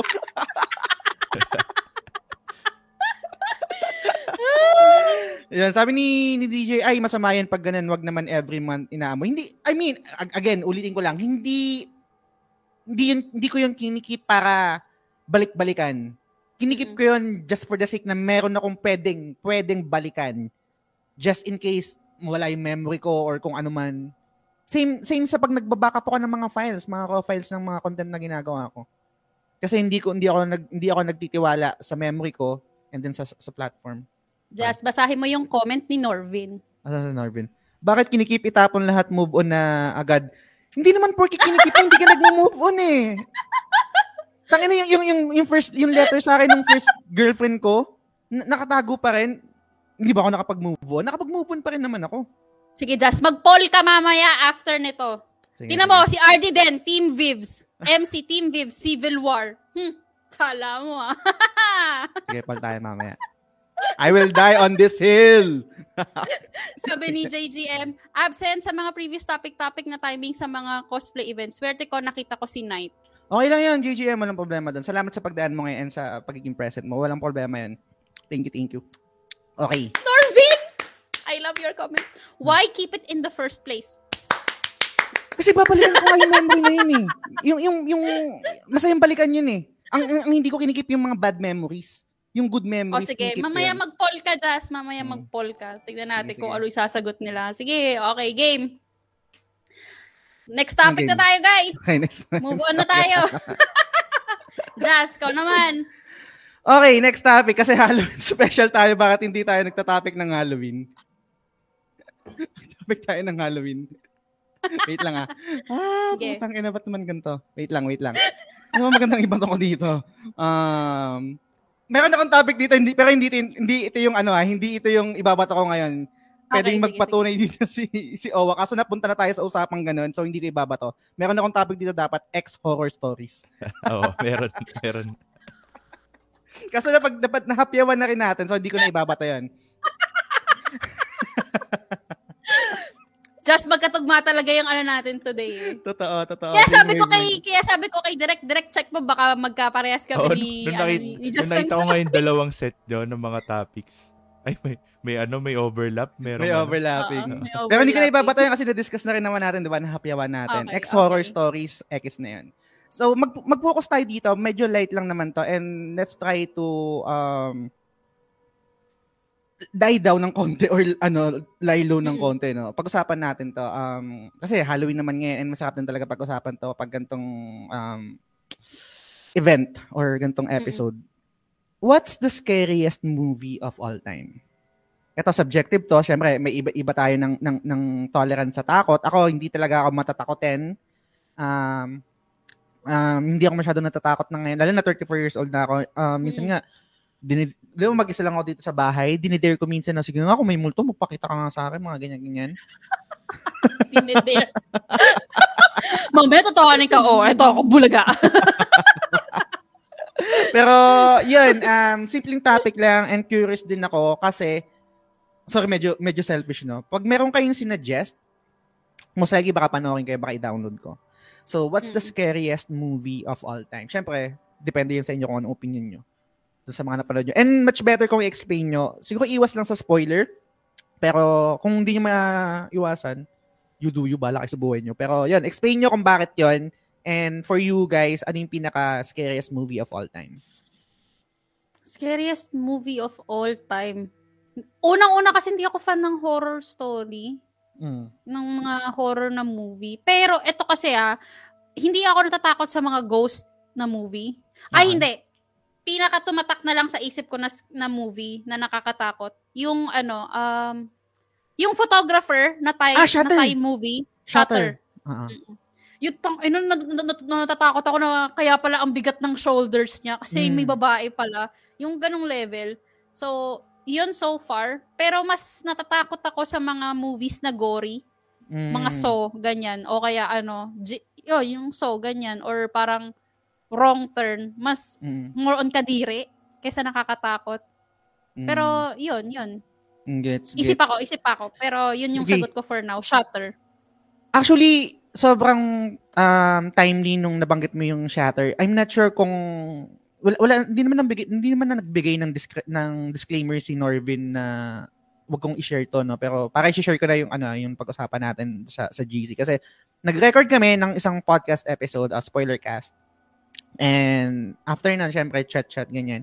Na-share ni Norvin na meron siyang third eye. Kaya hindi siya, Oh. uh, kaya hindi na siya actually matatakotin. Um, Mm-mm. kasi parang siguro, um, Sanay na. uh, desensitized na siya dun sa feeling and yun sa nakikita niya, no? And nabanggit namin yung shutter. Ay, nabanggit ko yung shutter. So, tinanong ko siya, ikaw, uh, dahil nakakita ka, wala, ba, wala bang nakasampa na, na ghost sa, sa balikat ko? Sabi niya, nagkita, nung nakita tayo ng toy ko, wala naman, clear ka, clear ka. Wala wala namang multo sa, ano mo, sa balikat mo. Pero, yun, um, I, I guess parang nag-agree ako sa'yo. Ah, hindi pala parang, nag-agree, totally agree ako sa'yo. Um, hindi rin ako masyadong natatakot sa mga multo. Ah, mas natatakot ako sa movie na yung hindi ko ma-explain kung bakit ganun yung nangyayari. Ang Mm-mm. ang best example dito, nasabi ko rin to sa podcast na ni-record namin nila Norvin, nila Owa, tsaka nila MC, is yung napanood ko yung um, Martyrs. Yung Martyrs ay um, French movie siya. Tapos, sobrang disturbing kasi ng mga ng mga moments ng mga scene doon. Ang ginagawa nila, nagto-torture sila ng mga babae. So, hindi ko na sasabihin kung bakit, kung bakit nila ginagawa yung bakit nila tinu-torture yung mga babae, pero meron silang reason kung bakit nila tinu-torture yung mga babae. And that that premise, yun yung nag-create sa akin ng matinding takot talaga. As in, takot na takot ako nung pinapanood ko yun. Kung tama yung memory ko, pinanood ko pa yung kasama yung mga pinsan ko, sila Leo, sila Ace, wala sila, wala sila dito eh. Habang nagiinom kami. And same din yung feeling na natakot din sila doon. Yun yung, yun yung, yun yung isang factor sa, sa mga movies na nakakatakot. Hindi na ako masyadong natata- natatakot sa yung mga imagery lang. Um, Mm-mm. yung, yung mga jump scares, oo, nagugulat ako, pero hindi ako natatakot kasi I, I, I think magkaiba yun eh. Magkaiba yung gulat sa takot eh. I, I- for me, Mm-mm. to- totally different siya. Yung, yung, the, mar- yung martyrs na yun, naglinger sa akin yun and nag-create din ng discussion kung bakit nila ginagawa yun. So, yun, yun sa akin, uh, martyrs. I- Ilagay ko yung link siguro dito para ma-check nyo. Pwede yung i-check, Sige. pwede yung i-download sa paborito nyong site. 2008 film siya. Um, Mm. Ayan oh. Um, psychological horror film written and directed by Pascual. Hindi ko alam kung paano explain. Galing siya sa Mm. France. And, ah, France ba to? Or French movie? I, I think French. French siya. So, try nyo pa na ito guys kung hindi nyo pa napapanood. Lagay ko yung com- ilagay ko dito yung ano. So, yun. Basta siguro tayo ng comments muna, Yvette. Sige, sige. Ako naman muna magbabasa. Ah. So, yung huling comment kasi kay Norvin, Halloween kasi patay na patay pa sa mga crush. Ah, putang galing mo dun pare. Sabi ni RD. Ay, meron ako niyan, ex-horror stories. Meron din daw si MC, pero baka di kasi safe i-share dito. Kaya, kasi literal na traumatizing. Oh. Next time na yan, ano, sa mga meet-up nyo na lang. Or sa oh, Discord, Discord, Discord, inuman. inuman. Yes. Mako, salamat sa So, pag-like ng stream.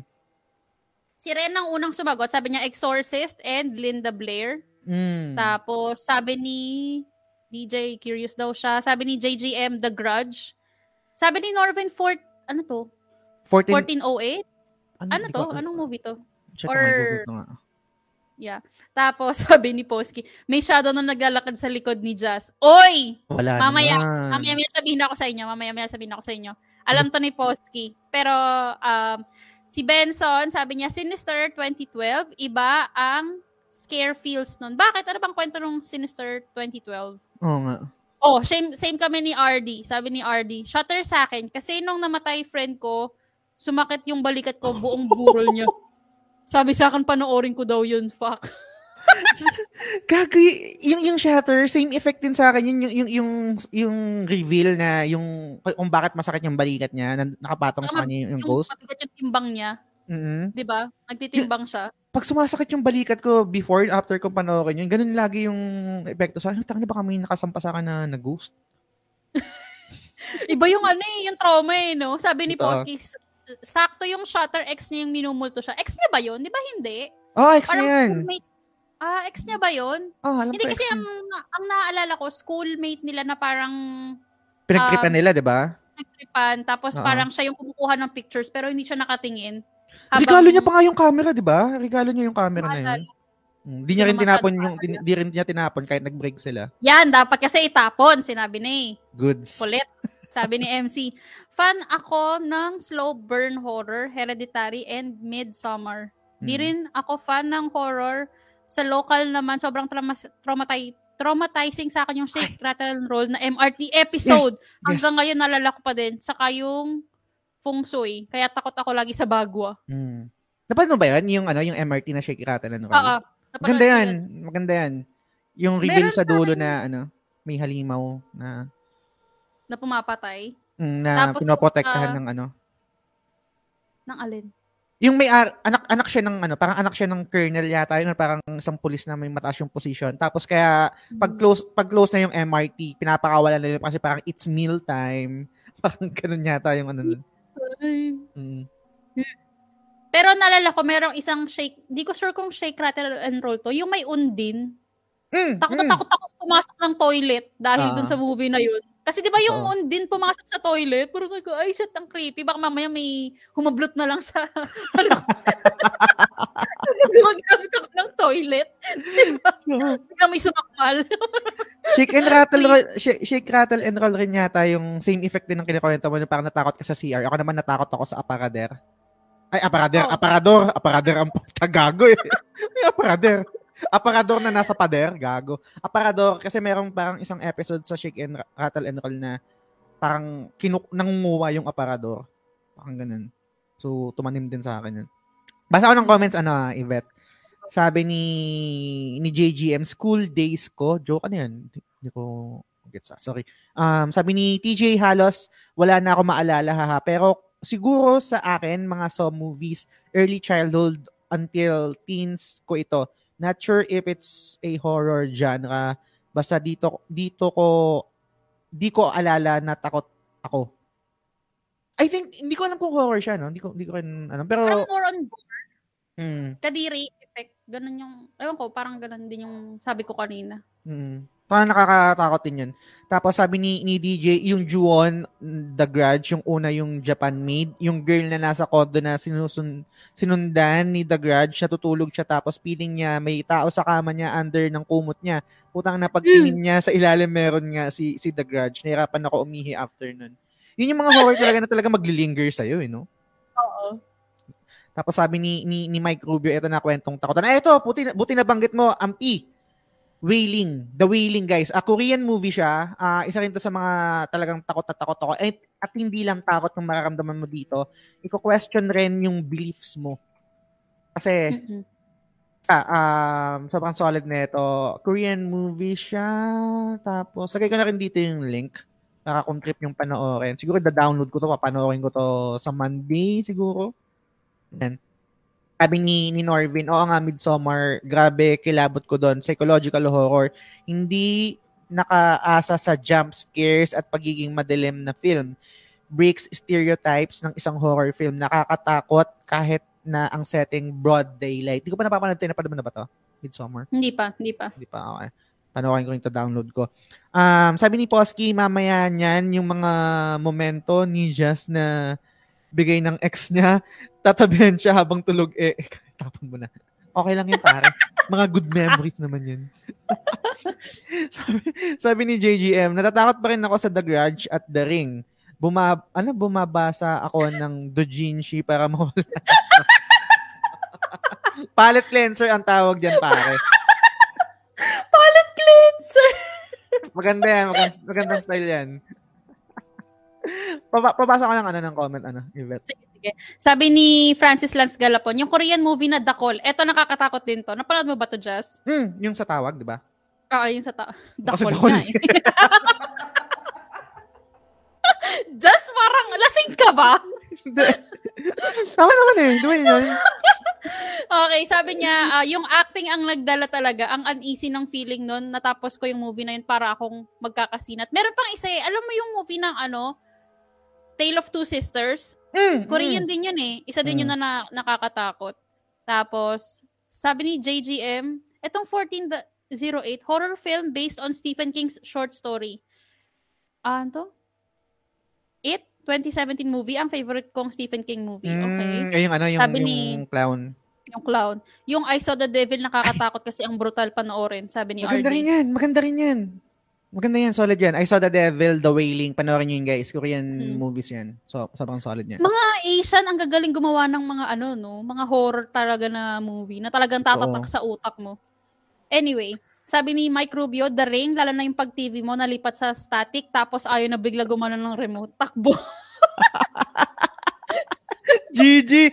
Wala, eh, ngayon to, eh, no? Wala lang ngayon to na yung mag-static, no? Parang wala na siya sa Oo. mga smart TV. Ang nakakatakot Wala, hindi na, eh. hindi na ata uso yun kasi matik na yung ano eh, mga TV ngayon. Anyway, Mm. sabi ni po, pinagkatawanan ka ni Oo Posky. nga, oh. gago to eh, yung aparadero. Aparadero sa sabi ni ano, sabi ni Norvin, halimaw sa bangak. Kaya kahit may mga malalaking vase na maganda sa mga bahay, ayaw mong silipin yung loob. 90 kids are Totoo. traumatized. Totoo. Totoo Ay, yan. nako. Sabi naman ni Posky, Spirit Warrior nung bata ako, super quality, sa sinihan pa, namin pinapanood, grabe, grabe. Yung 1 ah, boring yung 2. Spirit Sabi Warrior, naman yung ano, yung sa Street Street Boys, yun ba yun? Yung sila Bong Navarro, sila Spencer Reyes. I think yun yun eh, yung Spirit Warrior. Correct Hindi mo ko ako, sure. Posky ah. Okay. Sabi ni MC, buwisit yung ending ng Spirit Warriors 1 traumatizing. Sabi naman ni Macy, um, yung Chanak. Mm. Uy, thank you MC sa 30 stars. Sabi niya, buwisit yung Shomba katakot din. Ano yung Shomba? Shomba yung ano, yung coming soon. I think Thai to na, na movie naman to. Hmm. Hindi nag ano, hindi nag-alert yung nakakatakot na jump scare. Ba't kaya? Nag-send ng star si... Ayun! put- Late pala, gago! Late, late, late. Yan ah, inaabangan mo kasi. eh. Yan tuloy. Coming soon yung sinasabi ni, ano, ni MC. Maganda rin to si Shomba. Mm. Ang, ang... Ay, di ko na-spoil, pero maganda yan. Kaya yung panoorin. Okay. Clip, Clip that, that shit. shit. Yun nga, Street Boys nga yan. Okay, yung Spirit Warrior. Mm. Meron pang isa na nakakatakot. Siguro last ko na to na i-share sa inyo guys kung hindi nyo pa napapanood. Mm-mm. Um, yung Wag Kang Lilingon, yung title ng movie. ah, ah, Ah, I think ang nag-direct nito is si Quark Enares. Mm. Ang, ang ganda kasi nung pag, dalawang story to guys, tapos medyo spoiler na, no? pero I think mag-work pa rin naman. Medyo spoiler na rin sasabihin ko. Dalawang story siya na konektado. Sobrang na mind blown ako nung ending nun yung reveal nun. Ang, ang bida dito si si Ann Curtis tsaka si Christine Hermosa. Yan, wag kang lilingon. Try nyo yun guys. Bang solid Mm-mm. yun. Um, Spirit Warriors yung sa Street Boys nga sabi ni Posky. RD Casimiro sabi niya, meron din ako napanood, di ko lang maalala title, basta yung reveal, cannibal sila. Wrong turn. Charot. Kadiri yun. Meron ako naalalang scene doon na hindi ko maalala kung anong wrong turn yun. Basta Ah. may baby, yung dalawang monster. Hindi ko alam kung anong tawag sa kanila, pero parang Hmm. na-disform sila na human, di ba? Ah, so may oo. baby sila. Tapos, gagi yung pacifier ng baby, ano, daliri ng tao. Oh Kadiri. Parang, parang napanood ko nga yan. Yun ba yung missing na parang nagbo-butcher? Nag-emerald sila. Oo. Ay, hindi. Iba pala yun. Ang, ang, ang inaano ko yung parang tino-torture tapos may mga nanonood na mga mayayaman. Yung, di ba may mga ganung mga, yung mga trip ng mayayaman na iba yung parang, yung torture na ano, tino-torture yung tao tapos may parang, ang tawag dito? Aquarium tapos nanonood sila doon. Parang ganyan. Tapos Hindi, hindi, yung, hindi naman ganun. hindi ganun. Yung parang yung value ng tao conforme sa race. Kung bakit ko pag maputi tapos torturein ng live show, mas mahal. Parang mga ganyan. Anyway. Mm, Kadiri. Um, the Guaping sabi ni ni MP. Sabi ni JGM, the conjure, Conjuring, Conjuring. Sa ating Conjuring kasi Conjuring. Oo, um, conjuring.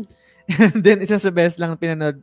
Ang whole movie, natapon yung unan ko, buti yung phone ko nasa malayo. Um, sabi ni MC, um, ito hindi siya horror, pero search nyo yung movie na Apat Dapat Friends for Life.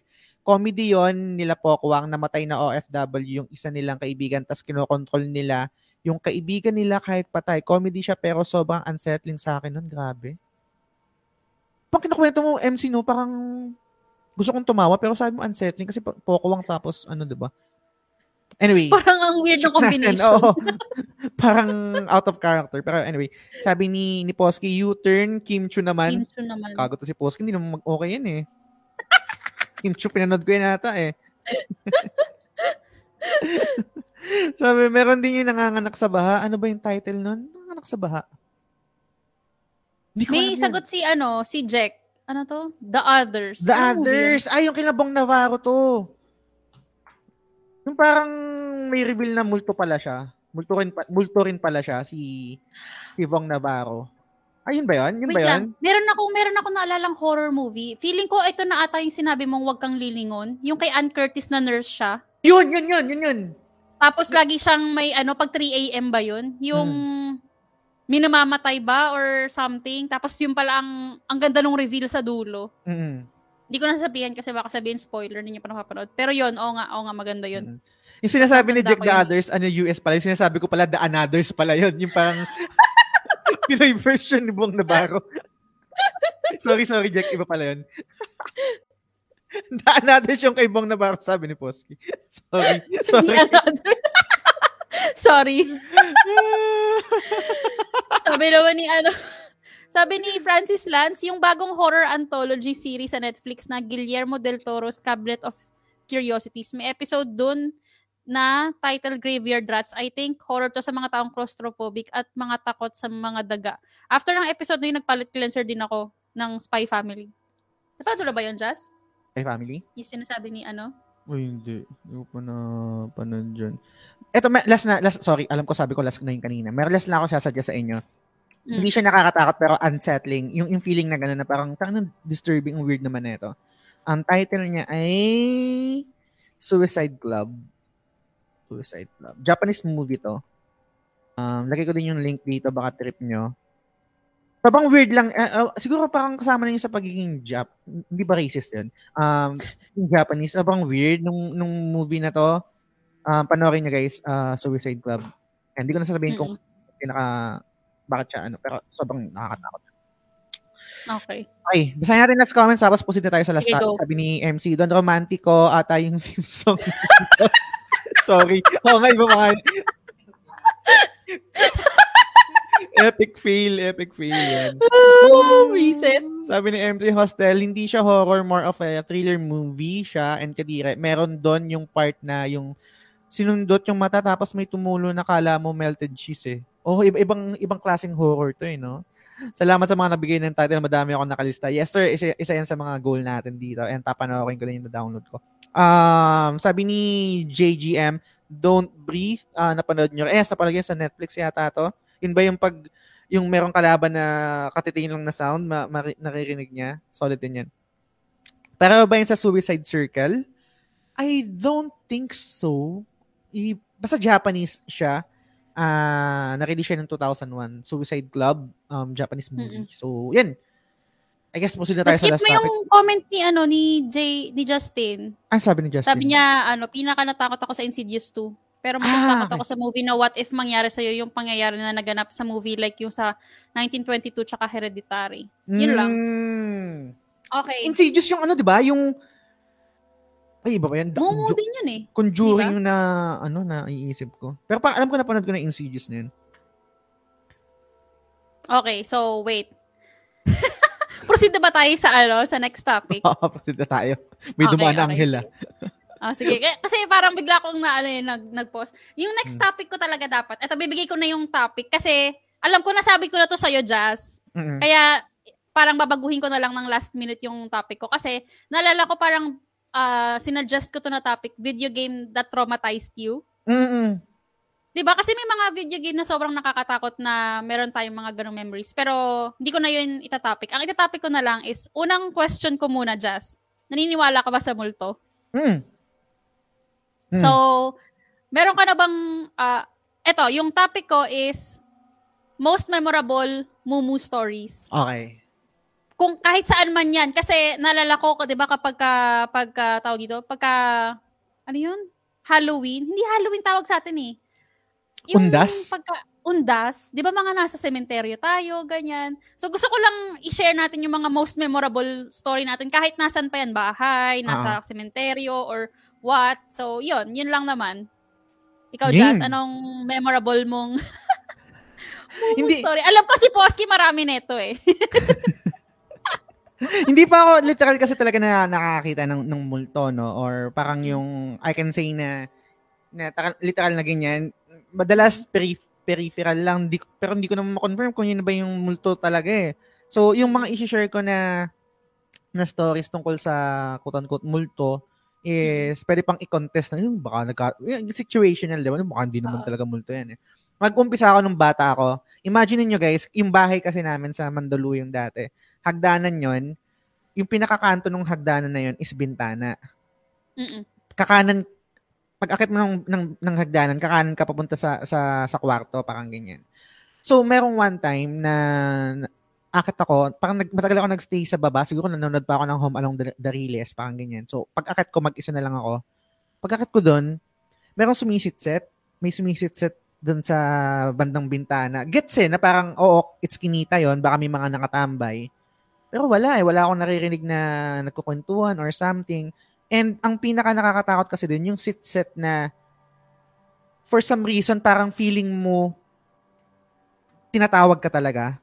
Mm-mm. Yung parang, psst, tapos mapapatingin ka, di ba? Tapos biglang mawala, psst, psst. Huwag kang lilingon. Nakikilabot ako pag naalala ko. Talagang gaganin ka, psst, psst. Tapos matatakot ka. Psst, psst, psst. Ganyan talagang ikaw, ah, yung, yung moment na nung bata ako, feeling ko ako talaga yung, yung, yung sinisitsitan. Mm-mm. Tapos syempre, punta na ako sa ano sa kwarto ko na ay God, salamat sa pag-share ng stream. Tapos punta na ako sa kwarto ko, kumaga parang dead man na lang. Tapos sinabi ko sa tita ko, ang sabi sa akin ng tita ko, hindi ako talaga yon tinatakot lang kita. Kasi yung yung kwarto ng tita ko, yun muna yung yung unang kwarto bago yung kwarto ko kung magdadaanan ko siya. Okay, so naka-move on na ako doon. And then paglaki ko, siguro mga nasa high school na ako, naka, nakapagkwentuhan ng nakakatakot. Sabi ko, tita, naalala mo ba yung ano? Naalala mo ba yung may sumisitsit sa akin, yung pinagtripan mo ko? Tapos inamin niya, hindi pala siya yun. hindi siya yun. Creepy. hindi siya yung sumisitsit. Sinabi lang niya na parang para mawala yung takot ko, para makamove on na ako na siya yung Oo. pinagtitripan niya ako. Pero again, pwede siyang i-contest na baka nagkataon lang meron talagang tao sa sa labas, sa kalsada. Pero yung moment na yon nung na-experience ko siya, literal kasi na parang ako talaga eh, na parang pag tumitigil ako or naghahanap ako, bilang psst, psst, Sisip-sip. yung, oo, hindi yung, hindi yung parang, hindi siya yung parang hindi nagme-make sense na pag sumisit-set sa, sa kalsada or hindi para sa yung sit-set, hindi sasakto dun sa reaction mo eh. Kung ano yung ginagawa mo nung time na yun. Kung ano yung unang sit-set, titingin ka, pangalawang sit-set, hahanapin mo yung kung saan. Hindi ganun. ah, talagang literal na parang feeling ko para sa akin yung sit-set eh. Kaya sobrang takot na takot ako na yun. So, yun yung first na pwede kong i-share na mumu, quote-unquote mumu story. Pero meron pa mamaya last na. Pero yun, yun muna yung sa akin. Sige, ako muna, mag-share din ako. Okay. Actually, um, may third eye din ako. Ah, totoo ba? Nice! Parang. Norvin. Oo, Meron kaya medyo normal lang siya. Pero nung bata kasi ako, syempre, hindi ko siya ma-explain eh. Hindi ko alam kung bakit nangyayari yung mga ganun eh. Hmm. So, una kong experience sa Mumu, meron kasi kaming ba, yung bahay namin, may isa pang bahay sa harap. Tapos sobrang ikli lang nung pagitan. Yung parang Okay. tipong mga tatlong hakbang lang na doon ka na sa kabilang bahay. Oo. Kasi yung bahay na nasa harap ng kalsada, tindahan yun. Tindahan namin yun. Tapos yung pinaka-main na bahay namin, andito, yung nasa likod. So, Hmm. kapag ka, kunyari, kakain kami ng lunch, ganyan, or whatnot, kailangan namin kunin yung mga utensils sa main na bahay galing sa Mhm. tindahan. Eh, nung time na yun, may sakit ako, may lagnat ako. So, eto, medyo, hindi ko sure kung totoong mumu ba talaga yung nakita ko or nag-hallucinate lang ako dahil mataas yung lagnat ko. Pero, Mm-mm. may lagnat ako, sabi ng mama ko, ano, kuha daw ako ng kutsara sa bahay. Okay. Kasi, kailangan kong uminom ng gamot. Tempra, Tapos, edi ako naman, oo, kalpol, Ah, kalpol, orange. Okay. Sorry. Tapos, papasok na ako ng pinto ng bahay. Eh, yung pagpasok kasi ng pinto namin, eto yung sala sa kanan, tapos may hagdan pababa. Mm-mm. Pero yung pag yung hagdan namin, naka-face doon sa wall kapag kapababa ka ng hagdan. ah, Ngayon, okay. pag bukas ko ng pinto, may nakita akong babae dun sa hagdan. Pababa siya. Oh. Mga tipong apat na hag, mga apat na steps na lang patapos na siya dun sa hagdan. Tapos ako na stuck lang ako dun sa pinto. Tinitigan ko lang siya hanggang sa makababa siya. Tapos nung pagbaba niya, palingon na siyang ganun, tumakbo na ako. Kasi, grabe yung experience. Parang, ayoko na makita kung ano itsura niya, di ba? So, Sige na, tumakbo na ako. Question, Yvette, kasi hindi pa ako nakakita talaga ng, ng, ng, ng, ng multo, no? And parang ang, ang notion ko lang sa multo is kung ano yung, yun yung representation niya sa mga movie, ganyan. Mm-mm, mm-mm. Ang multo ba sa mga, thir- may mga third eye na nakakakita is literal na f- parang physical body siya or parang siyang specter lang or parang kaluluwa lang or parang energy lang siya na nagpo-form ng tao. Ano yung tsura niya? Depende kasi. Karamihan sa mga nakikita kong mumu, ano lang siya, may nag may may naka-form Okay. or parang form lang. Pero meron din akong minsan mga nakikita na as in kung ano pa yung suot nila nung namatay sila. May ganon, may ganon. Pero yung unang nakita ko na white lady na yon, ano siya, naka all white. Tapos naka nakabelo. Hmm. Hindi ko ma-explain yung damit niya kung pang anong year or kung pang kasal Mm. ba or what. Kasi nakabelo siya eh. Tapos nakayuko. Tapos nung paharap na siya, tumakbo na ako. So, hindi ko na masyadong maalala yung details. Pero Nakapaa yun, ba siya? yun yung Nakapaa? first- Nakapaa lang. Hindi ko nakita eh. Ah, nakita. Kasi hagdan eh. Tapos di ba alam mo yung mga Ah, hagdan, ah. yung mga rehas Mm-mm. na ano. Ang nakita ko lang is yung upper body niya. Mm. so yun, yun lang. Mamaya na yung iba kong kwento. Sige, sige. Basta tayo ng Magbasa muna comments. tayo ng comments. Oo. Go. Sa- sabi ni Ampi, yung white lady sa posohan nila Chingy. Context lang gusto kasi kababata ko si Ampi. So yung same kami ng, pin- ng kinalakihan. Meron talaga sa amin yung posohan. Ibig sabihin yun yung iskinita. Actually, yung sinasabi kong iskinita, palapit yun kasi gilid namin ng bahay namin yun eh. Tapos ito yung iskinita, papasok doon. So, yung sinasabi kong iskinita na kalsada or something, papunta yun doon sa sinasabi ni Ampi. Um, Mm-mm. Sabi ni DJ O, palong-paluyan si Poski sa kwento. Bakit? Anong, anong meron kay Poski? Si Posky, nakakakita rin niya ng multo. Ah, totoo ba? Meron din siyang third Mm-mm. eye? Ay, sana all. Mm-mm. Actually, pinag-iisipan ko, kinausap ko si Norvin kung nag-open ba ng third eye. Parang interesado ako. For content. Gusto ko lang makita. Tapos ikakwento, Gago. Tapos ikakwento ko yung, ikakwento ko yung experience. ikakwento ko yung experience ng, ng ganun. Kasi sobrang curious ako. Ah, sabi ng Pigagi, yung inaabangan natin yung aswang sa, ba- sa bahay nila Michael tapos nabiyak yung kama. Kasi kababata ko nga si Ampi, so meron din moments na ganun na nasa kasi meron do, yung lugar kasi namin sa Mandaluyong sa Vergara, parang compound siya. So parang Mm-mm. borderline squatter type yung kasi dikit-dikit talaga siya eh. Tapos meron Mm-mm. merong parang balita doon na may kumaka may mga may aswang parang ganyan. Tapos makikinig mo kasi sa mga bubong-bubong. Tapos kami magbabarkada. Tin- Merong merong kaming barkada na pangalan Michael. Ano kami sa bahay, may parang may kama siya na mataas. Tapos naka, naka, naka, nakasilip lang kami. Inaabangan namin yung yung aswang. Kung nasira yung kama, pumagsak. Buti mo lang naipit din sa ilalim. okay. Um, sabi ni MP, yung picture ni Sharon sa cellphone ni Potpot, Pota, natakot din ako doon. Ano yun, pare? Hindi ko na maalala yan. Anong picture ni Sharon? Sa cellphone ni Potpot. Ah, sabi naman ni Nicole, naka-experience ako ng sleep paralysis. Nasa sala ako mag-isa natulog. Then bigla ako nagising pero di ako makagalaw. Mga, naririn, mga narinig ko, puro screams in pain. Pumikit ako agad para makonvince ko sarili ko bumangon. Then nung nakabangon na ako, kinuha ko unan ko, then umakit na ako ng kwarto, tumabi ako sa mama ko. Yung ikukwento ko mamaya na last experience ko is related dito sa sleep paralysis, pero mamaya na yun. So, mamaya mag magpigibang ako dyan sa kwento mo, Nicole. Sabi ni JGM, wala ako mumu stories, natakot ako, yun may sumabog sa poste namin kagabi nung bagyong paeng, buti hindi nag-blackout tayo, naglalaro ka ng Dota 2. Buti safe ka pare. sabi ni sabi ni MC, most memorable story ko is nung bata pa kami, nakaburol yung lola ko, then kaming magpipinsan, naisipan namin mag-Ouija. Ah, meron kasi kami Ouija board, tapos ayun, ah nung um, tawag dito, nung mag-start na kami, sabi, need daw muna mag-prayer. Tapos sinabi ko sa utol ko siya na mag-lead ng prayer nung yung mag-start na siya sa prayer, biglang sinabi niya, Bless us, O Lord, and this day keeps kago. Putang ina! Putik nawanan kaming lahat eh. Nawala tuloy yung takot factor. Hindi na, hindi na namin tuloy kasi na, na kami. Bless us, O Lord. Gutom. Recess? Mag-recess na pala. tuloy, patuloy ako ng ano ng ano ng comment ni Sige, sige. Sabi ni MC, galing ako sa previous all-girls school, naging co-ed, tapos may kumbento sa loob. Teacher yung mama ko doon, kaya late na ako madalas umuwi kasi may meeting sila. So, nakatambay lang ako sa school.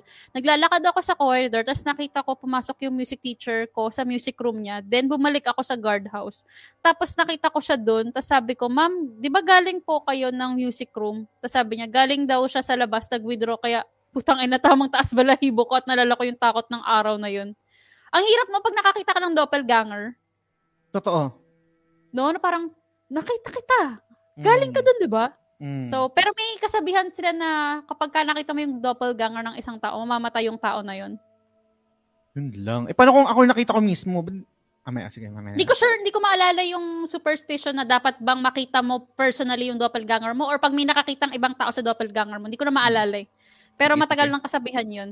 Anyway, sabi ni Francis Lance, Friday night yun, mag-isa lang ako sa bahay, nanonood ako ng Coming Soon sa laptop with headphones on. Pinost ko yung laptop noon para umihi at sigurado akong na-pause ko siya. Pero pagbalik ko sa kwarto po siya, nakikita ko yung laptop Ala. nagpe-play yung movie. Hindi ko natapos yung Coming Soon that time. Natapos ko na lang years after nung may kasama na akong manood. Maganda yan guys, manoorin yan. Coming soon, solid yan. Solid yung Okay. movie na Bakit ganon? Horror yung topic pero tumatawa tayo sa mga comment nila. may mga, may mga nakakatawang moment kasi. Okay. Anyway, sabi ni MC, ako also may sleep paralysis din ako. Minsan may mga imagery na mapapaputang ina ka na lang. May bintana kasi kami literal nakakita ako dumudungaw sa window tapos tinatak, tinatap yung glass. Tapos, pero alam mo, nakakita na ako ng manananggal. Ulol? Totoo ba yun? Kaming dalawa ng kapatid ko. Hindi lang ako mag-isa ha. Dalawa Hmm. kami. So sure ako na parehas kami nang nakita. Kasi yung kwarto namin, ato nagkwento isa pang kwento. Second floor, 'di ba? Yung second floor Hmm. yung ano namin yung um, tulugan. Ngayon, yung bintana kasi namin, alam mo yung jalousie, Ah, ah, ah. yung layer layer. So nakasarado siya. Hindi namin nakita exactly na manananggal siya, pero alam mo yung silhouette Mm. Kasi imposibleng may tao dun sa second floor eh. Dahil walang katapat yung bahay namin. Imposible naman na akyat bahay kasi wala, wala kang aakyatan eh. Mm. Gets mo? Pero may nakita kami na silhouette ng pakpak. Tapos parang... baka, baka ano malaking paniki lang yun. Mga split second. Hindi eh. Hindi. Hindi eh. Maganda. Malalaman mo naman kung paniki eh. Hindi, pero silhouette nga lang yung nakita namin. Tapos, Mm. Kinonfirm ko pa sa kapatid ko kung totoo bang manananggal yung nakita namin. Kasi Mm. nagkatinginan kami. Sabi, ate nakita mo ba yun? Oo, nakita ko. Tara, baba na tayo. Hindi na kami natulog. Asan kanya sa Manila kayo yan? Di ba may movie na ganyan, yung manananggal in Manila? Baka yun Oo, yan. sa Manila. Sakto. ah. Anyway, Okay. sabi ni TJ, con- continue tayo sa comment. Sabi ni Mm. TJ, siguro di mo ko consider na mumu stories, pero siguro nung bata ako, every time galing kami nun sa lamay ng kahit sino, palaging may succeeding panaginip ako nung about sa lamay. And ang creepy Mm. part is palagi ko napapanaginipan yung patay na nakakatakot siya tignan sa casket. Nakanganga siya as if parang natutulog lang siya. Pero pansin mong embalsam embalsamado na siya Mm. nawawala bigla yung mga tao sa lamay pag lumalapit ako sa Ataol. Creepy na panaginip, recurring siya every time.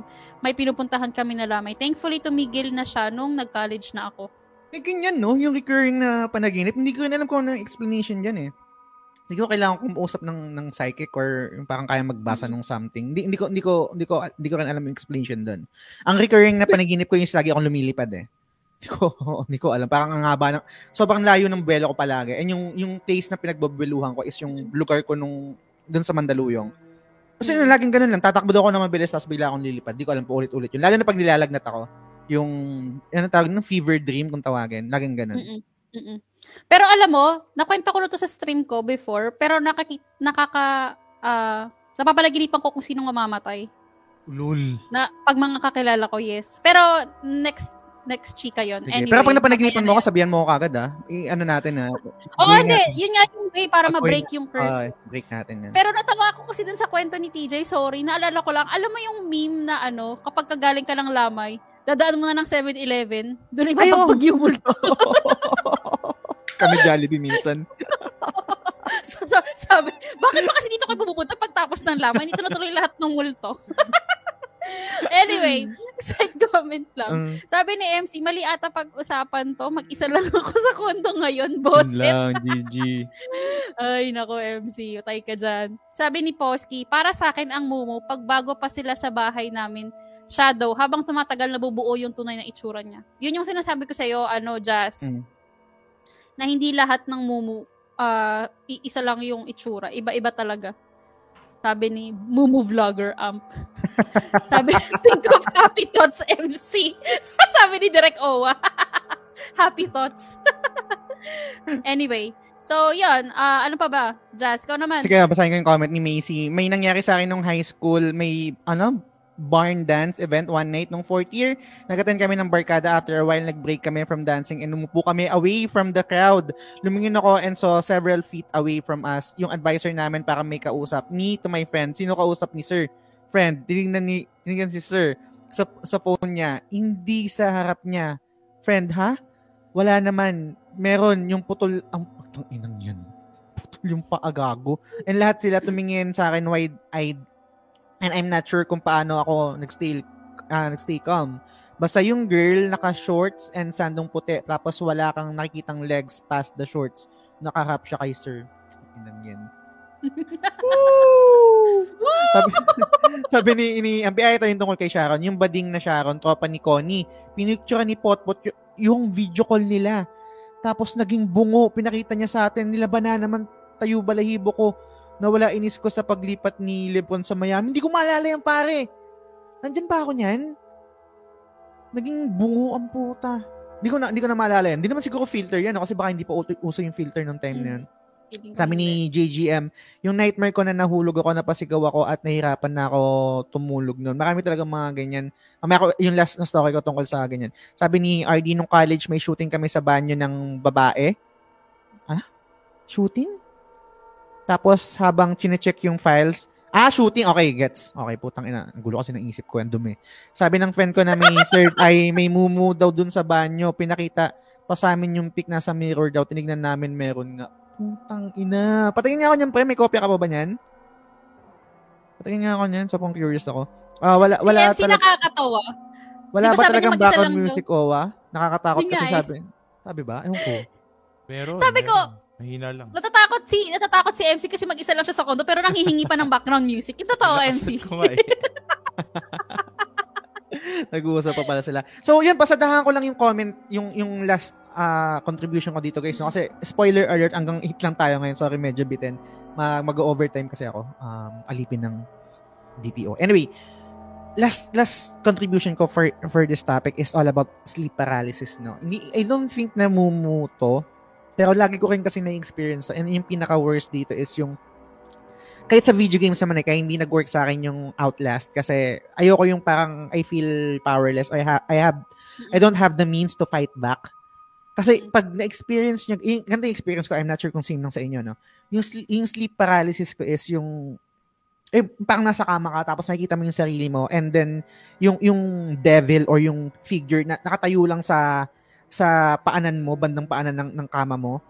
Tapos sumisigaw ka, parang pinipilit mong gisingin yung sarili mo. Pero wala wala wala powerless ka eh. Parang hindi ko alam kung paano lang ako nagising. Sa sa, sa memory ko is yung parang meron sa, sa sobrang sigaw ko ng sigaw dun sa memory sa ano ka sa panaginip ko. Sigaw ko ng sigaw ng malakas hanggang sa parang munti ka na akong maubo and yun yung nagpagising sa akin, yung ubo. Yung parang pag sigaw ka ng sigaw, 'di ba, gagagalgal yung yung yung lalamunan mo tapos parang gagaspang siya. Yun yung nag-create sa akin ng ubo. And yung matinding ubo na yun, yun yung, yun yung gumising sa akin dun sa quote-unquote na sl- sleep paralysis na yun. Ngayon, meron akong kaibigan, I'm not sure kung mag-agree din kayo dito at kung ito yung paliwanag dito. Sabi daw nila, yung sleep paralysis is way ng katawan natin as defense mechanism kapag mayroon masamang mangyayari sa atin habang tulog tayo, cardiac arrest, or um, atakihin sa puso or kung ano mang shit. Ang ginagawa daw ng utak natin is nagpi-play ng mga bad images to wake us up para hindi matuloy kung ano yung masamang mangyayari sa atin habang tulog tayo. Ngayon wala akong wala akong wala akong parang source doon kung totoo man yung sinabi ng kaibigan ko pero na-share lang sa akin yun nung habang nagkukwento ako sa kanya ng sleep paralysis. So, yun yung isa sa mga moments na hindi siya mumu story. I don't think mumu story siya kasi parang debatable naman yun kung nasa utak lang natin yun or totoong merong taong or entity na gumagawa sa atin kaya kaya ganon. Hindi ko alam. Mm-mm. Pero sobrang vivid nung memory ko na yun, yung sleep paralysis na yun. Entity lang talaga siya, hindi ko ma- ma-visualize kung ano itsura niya, nung, nung devil na nakatayo doon. Parang minamak ka lang na tinitignan ka habang nag-struggle ka tapos siya nanonood lang sa'yo, parang ganyan. So, yun, yun yung last story ko dito sa sa topic mo, ano, Yvette. Ako, last story na din, bago natin basahin yung mga last na comments. So, yung sa akin naman kasi, uso, sa, uso ba sa inyo yung mga ancestral house? Yung mga Mm, bahay pa ng lolo't lola nyo nung ganto-gantong year. Ngayon, meron kasi kaming ancestral house. Yung ancestral house na yon, marami talagang mumu doon. mm. Tapos, meron kasi doon sa second floor nung bahay na yon, ah, merong maglola. Tatlong lola, at tatlong bata, tapos meron siyang, ah, yun yung mga apo ng lola na nakatira Mm. doon sa second floor. Ngayon, merong isang bata doon na kinukulit ako na lagi makipaglaro sa kanya. Pero kasi ako, hindi, hin- ayoko nung time na yun. Tsaka bata pa ako nung time na yun. So parang, ano lang, sakto lang, matatakot, ganyan. Mm. Tapos one time, nandun kami sa bahay again ng lola ko na yon. Naliligo ako dun sa second floor sa banyo. Kaya ngayon pag nag, naliligo ako, hindi na ako nag, hindi na ako pumipikit pag naghihilamos or what. Mm, mm, mm. Nakadilat lang ako kasi one time, tinry ko yun, naliligo ako doon. Tapos alam mo yung na, nagtatanggal ka ng sabon sa mukha, nakapikit ka, ganyan. Pag dilat ko, nakaganon sa akin yung bata. Nakatingin sa akin, nakaganon. Oh my God. Karipas talaga ako ng takbo. Kinuha ko na lang yung towel.